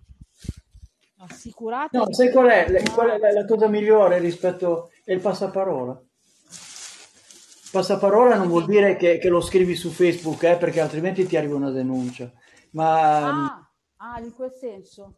Sì, sì, no, ma non, cioè, non puoi fare un post pubblico e dire "Gua- guardate che questo ho fatto questo, questo e quest'altro, perché questo la prima cosa appena lo legge ti fa una, una querela e allora sono dei casini. Ma eh, in chat Ci privata. mancherebbe pure che mi facesse la querela dopo quello che mi ha fatto al cane. Cioè, No, ma io, io- io lo dico sempre come, come cosa, perché lo sai benissimo che la, la- la legge è sempre abbastanza particolare, perché poi mh, semplicemente il passaparola vuol dire come, sai, incontri questo, gli dici, sai, mi è successo questo del cane, da quale veterinario sei andato? Ah, da quello. Ah, beh, allora se, se ti ha fatto una cosa del genere ci penso prima di andare con il mio, per e se dire. lo merita. Eh, bisogna Ma che lo fai, sinceramente perché... di sicuro non lo farò, non gli farò mai pubblicità. Questo è poco. Tra l'altro il nostro era, inizialmente mi sembravano dei medici super bravi perché loro sono giovani e mi sembravano dei medici bravissimi inizialmente. Infatti io ero super contenta perché è uno studio di ragazzi giovani eh, e si vede che comunque bene o male, almeno a vista, sono ragazzi che ci tengono, no? Sembrava, Sembrava. sembrava. Poi non lo so sinceramente, perché quando io l'ho chiamata la- il, il dottore e gli ho detto guardi che... eh, che cos'è che l'avevo chiamati? Che mi hanno... Ah sì, per farmi rifare la ricetta. Perché loro praticamente mi hanno dato una pastiglia e un quarto di eh, un medicinale che adesso donerò come il resto della roba di crema, lo donerò a, a chi Certo. vuole prenderselo. Perché anche perché il medicinale prima che scada non mi dispiace, non ne frega niente che l'ho pagato, io non voglio niente. Anzi, se riusciamo ad aiutare qualche padrone di cane che ha bisogno, le medicine sono poche, ma io lo do volentieri. Certo. Tra l'altro mi sembra che si può donare anche al- nelle farmacie normali, quelle Ah. che hanno, ehm, sai quelle che hanno proprio la raccolta dei medicinali scaduti. Mi diceva una ragazza, una signora che lavora con la Onlus locale, che i medicinali scaduti, i dispositivi medici che non usi più e non vuoi tenere, anche se hai avuto tipo un parente che poi è morto ed usava il respiratore. Scusami, non è il cane, ma io con la, eh, la guccia contro l'asta degli animali, non è, degli animali, dei, dei bambini, non è un cane che abbaia. Sembrava, poteva sembrare. E mi hanno detto questa signora che eh, se si hanno dei medicinali o dispositivi da poter donare, che comunque non li usi più perché per fortuna stai meglio, qualsiasi sia la motivazione, dove ci sono la raccolta dei medicinali scaduti, là raccolgono anche i dispositivi medici e li danno al dottore dei, dei poveri. Perché Ah. chi non può, eh, almeno da noi funziona così, chi non ha la possibilità di andare dal dottore a comprarsi le medicine, c'è il medico dei poveri e il medico dei poveri ti dà eh, il medicinale, ovviamente magari non ti dà la confezione intera perché magari è stata donata a metà, però perlomeno metà ce l'hai gratuita, perché poi alcuni medicinali costano troppo. Costano sì. Eh. Quindi se io a breve non avrò, perché ho chiesto un po' in giro, la, eh, se qualcuno ha bisogno di questi medicinali, se non mi risponderà nessuno, lo butto là dentro, che qualcuno che ne ha bisogno lo trovano loro lì. In, eh. Quindi penso che ci sia anche nella tua zona. Poi sicuramente da Shamananda, figurati, loro sono avanti mille anni, vuoi vedere che non hanno queste cose. Hanno addirittura per terra il, ehm, la raccolta quella della differenziata per terra che non si vede neanche fuori, quindi figurati, lì a Bologna sono veramente mille anni avanti. E chiunque senti che sai che non, che non ne ha bisogno, che ne ha bisogno o che non ha più bisogno di alcuni dispositivi e o medicinali, tranquillamente li si possono dare e si occuperà poi l'ASL di distribuirli. Ed è un'ottima occasione, un'ottima iniziativa Certo. almeno sai che stai aiutando qualcuno che non può. Noi abbiamo avuto la sfortuna con Francesco due mesi di dover usare il distanziatore per quando eri un bebè, il distanziatore per eh, fargli l'aerosol e eh, per fortuna mi è andato tutto bene, lui sta bene, non ha la crisi epilettica che pensavamo avesse, perché avevamo avuto paura avesse crisi epilettiche, per fortuna no e ehm, il distanziatore l'abbiamo donato, così come i medicinali che non ci servivano più, per fortuna, li abbiamo donati tutti. Perché tenerli? Ma anche ad esempio il biberon. quello di vetro, se lo usi bene, lo tieni bene, o di plastica, loro lì lo raccolgono e lo danno alle famiglie bisognose. Quindi sono delle iniziative ottime per aiutare chi è in difficoltà. Perché no? Se si può aiutare, perché no? Certo. Ma non perché il karma ti torna indietro, ma perché... Ma no, no, no, no, è una questione di, di empatia. Esatto, Benissimo. esatto, esatto. Io qualsiasi cosa, quando non avrò più loro, che avrò ora del cibo, io prendo lo dono. Sì, magari se una faccio? medicina che, che ipoteticamente eh, pensi che dopo un mese o due potrebbe essere utile per qualcosa, allora sì, la tieni ancora un po'. Però eh, se oltre quel, quel tempo, tempo che, che non, da non farla scadere, è logico che la, la prendi la dai a chi, ne avrebbe bisogno. Di, non- Eh, ma di- sai che tante persone preferiscono o vendere o, o proprio buttare via? Noi Ma, adesso, credo- ma le medicine non credo che si possa proprio venderle perché sono dei presidi medici, a meno che non sia un'aspirina, eh, tutto il resto puoi venderle, o non lo so. vabbè, Eh, magari i medicinali no, però quello che riguarda vestiti o altro, sì. Ah, beh, sì, certo, beh, quello è, è logico. No, no, io dicevo proprio medicinali, medicinali. Cioè, ci sono, io so che ci sono dei medicinali, spero mai di doverli prendere, che, che costano migliaia di euro, cioè cose Esatto. dal mondo. Esatto, esatto, è veramente assurdo. Ci sono alcuni medicinali addirittura che arrivano dall'estero perché in Italia non sono producibili e mi diceva un signore malato di psoriasi che lui questi medicinali li deve prendere all'estero e costano una fucilata. Ma vuol dire che io sto sbagliando, ho messo la roba di Francesco in quella di Mario? Sì, ho messo la roba di Francesco in quella di Mario. Ma! Stai, stai parlando, allora ti sei confuso.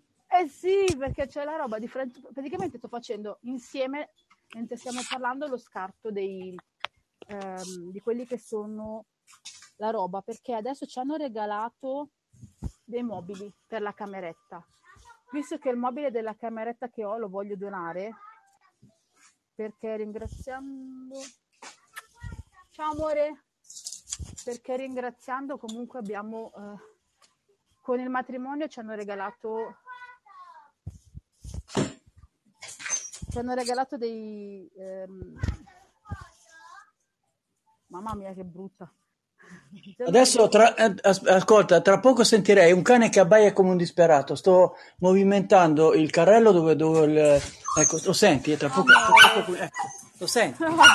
Si diverte, si diverte a fare sto casino perché sente il, il carrello che si muove e allora poi oltretutto diventa dispettoso perché ecco adesso mi ha fatto saltare un pezzo di legno adesso non riesco neanche più a muovere Oh. si mette con la zampa a fare, fare casino eh. e niente di che ma guarda è tremenda eh, è tremenda che razza no no ce l'ha col, col carrello cioè, no ma che razza è di cane? no no ce n'è uno solo e ma che razza è?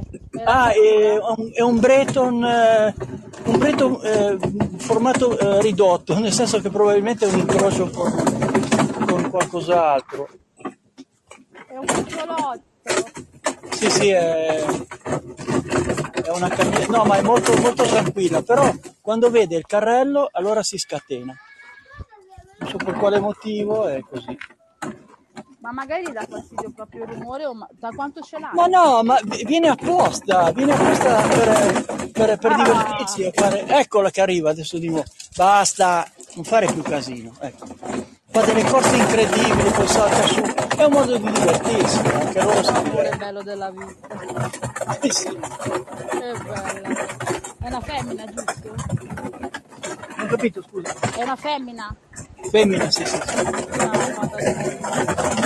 L'abbiamo sterilizzata perché eh, ogni momento c'era un cane lì intorno, poi lei era scappata, una volta era scappata e, con un altro cane e, e poi era finita dentro una proprietà di una, di una persona che non c'era mai. Per Ah. fortuna, e, e naturalmente il cane poi, l'altro è- sapeva come saltare, dove andare, lei era rimasta lì. Per fortuna era passato di lì un mio amico che l'ha vista lì, lì dentro. Lui sapeva come fare per, per prenderla, sapeva che era il mio male e, e così la, se- non la trovo più, non sapevo più dove era, No, chissà quanto tempo rimaneva lì. Così abbiamo detto, guarda, è meglio farla sterilizzare quando è il momento giusto, lei sarà tranquilla, non avrà dei maschi che gli, gli vengono a rompere le scatole. Che paura, chissà che paura in quel momento di quando non l'hai vista più. Ma guarda, aveva neanche un anno, eh, Bello. già cercare da tutte le parti dove era. Poi eh, con la veterinaria mi ha detto ehm, di, di aspettare ancora un attimo, poi dopo di- si poteva fare. Poi hanno fatto un, eh, un intervento Mario. semplicissimo, nel senso che proprio mm, erano due, due centimetri, eh, ha dovuto levare forse le ovaie, non lo so. E poi ehm, niente, la, la sera stessa è, è venu- è do- è dovuta venire a, a dormire con noi perché stava male, quindi ave- doveva avere il contatto, guarda, come una persona, troppo forte.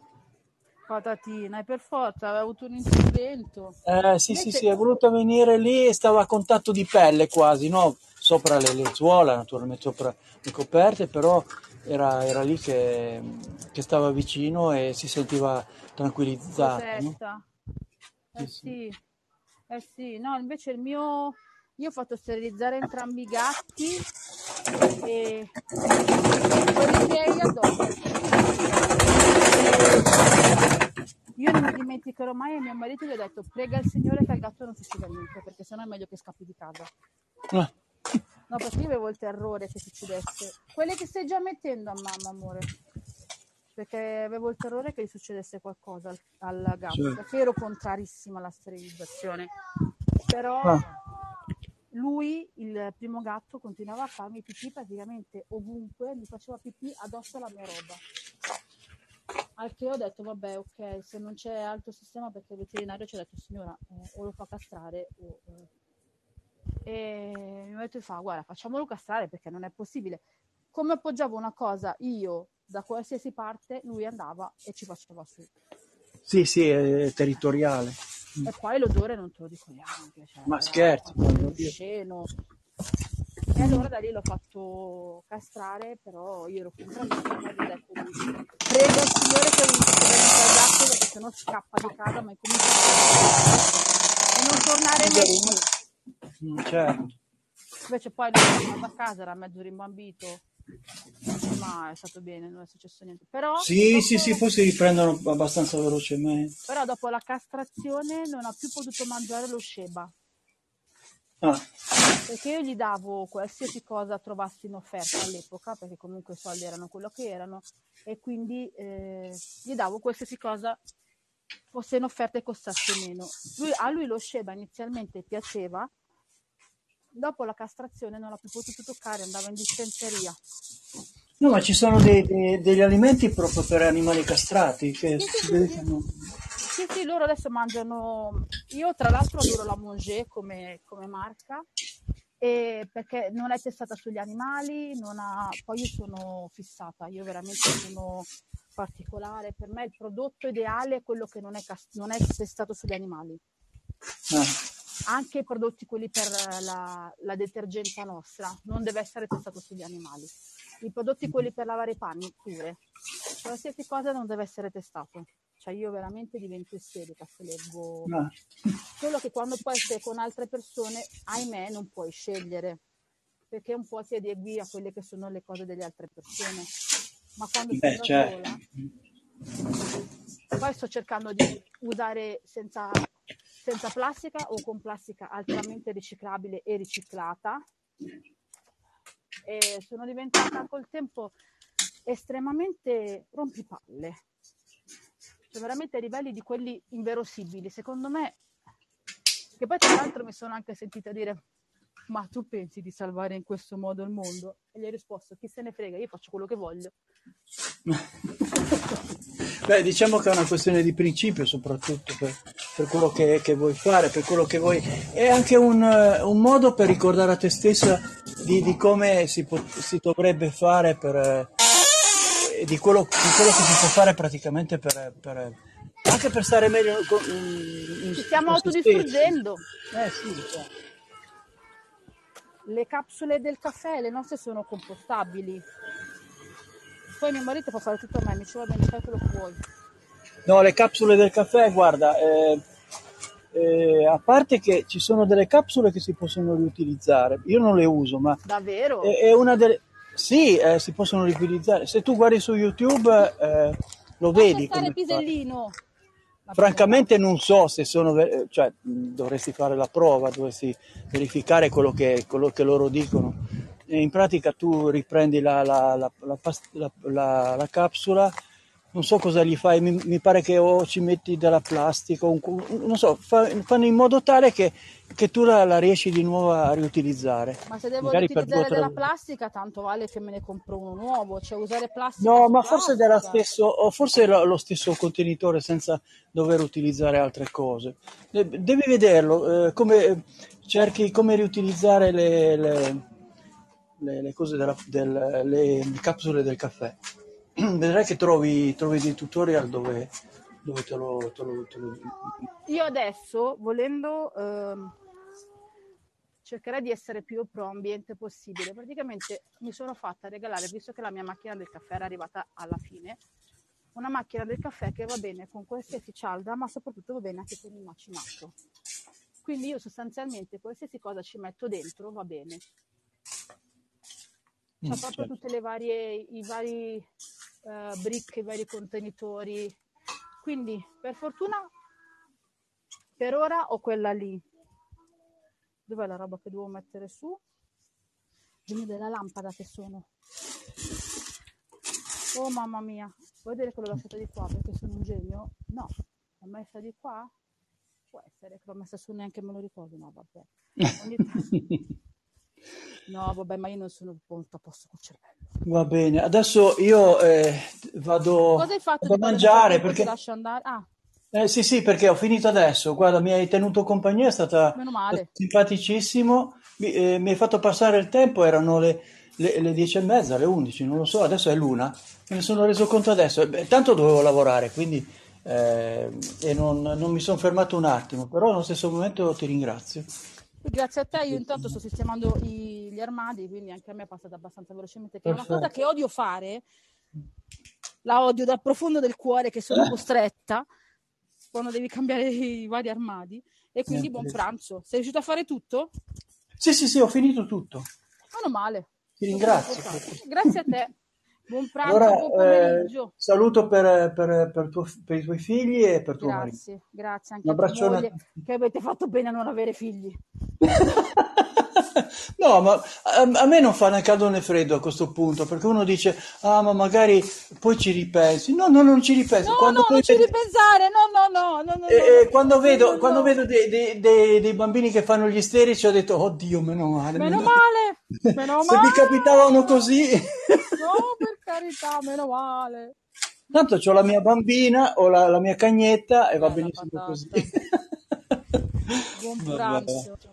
Ciao allora. Buon pranzo, ciao, Ciao. a tutti. Anche Ciao, ciao. te, ciao.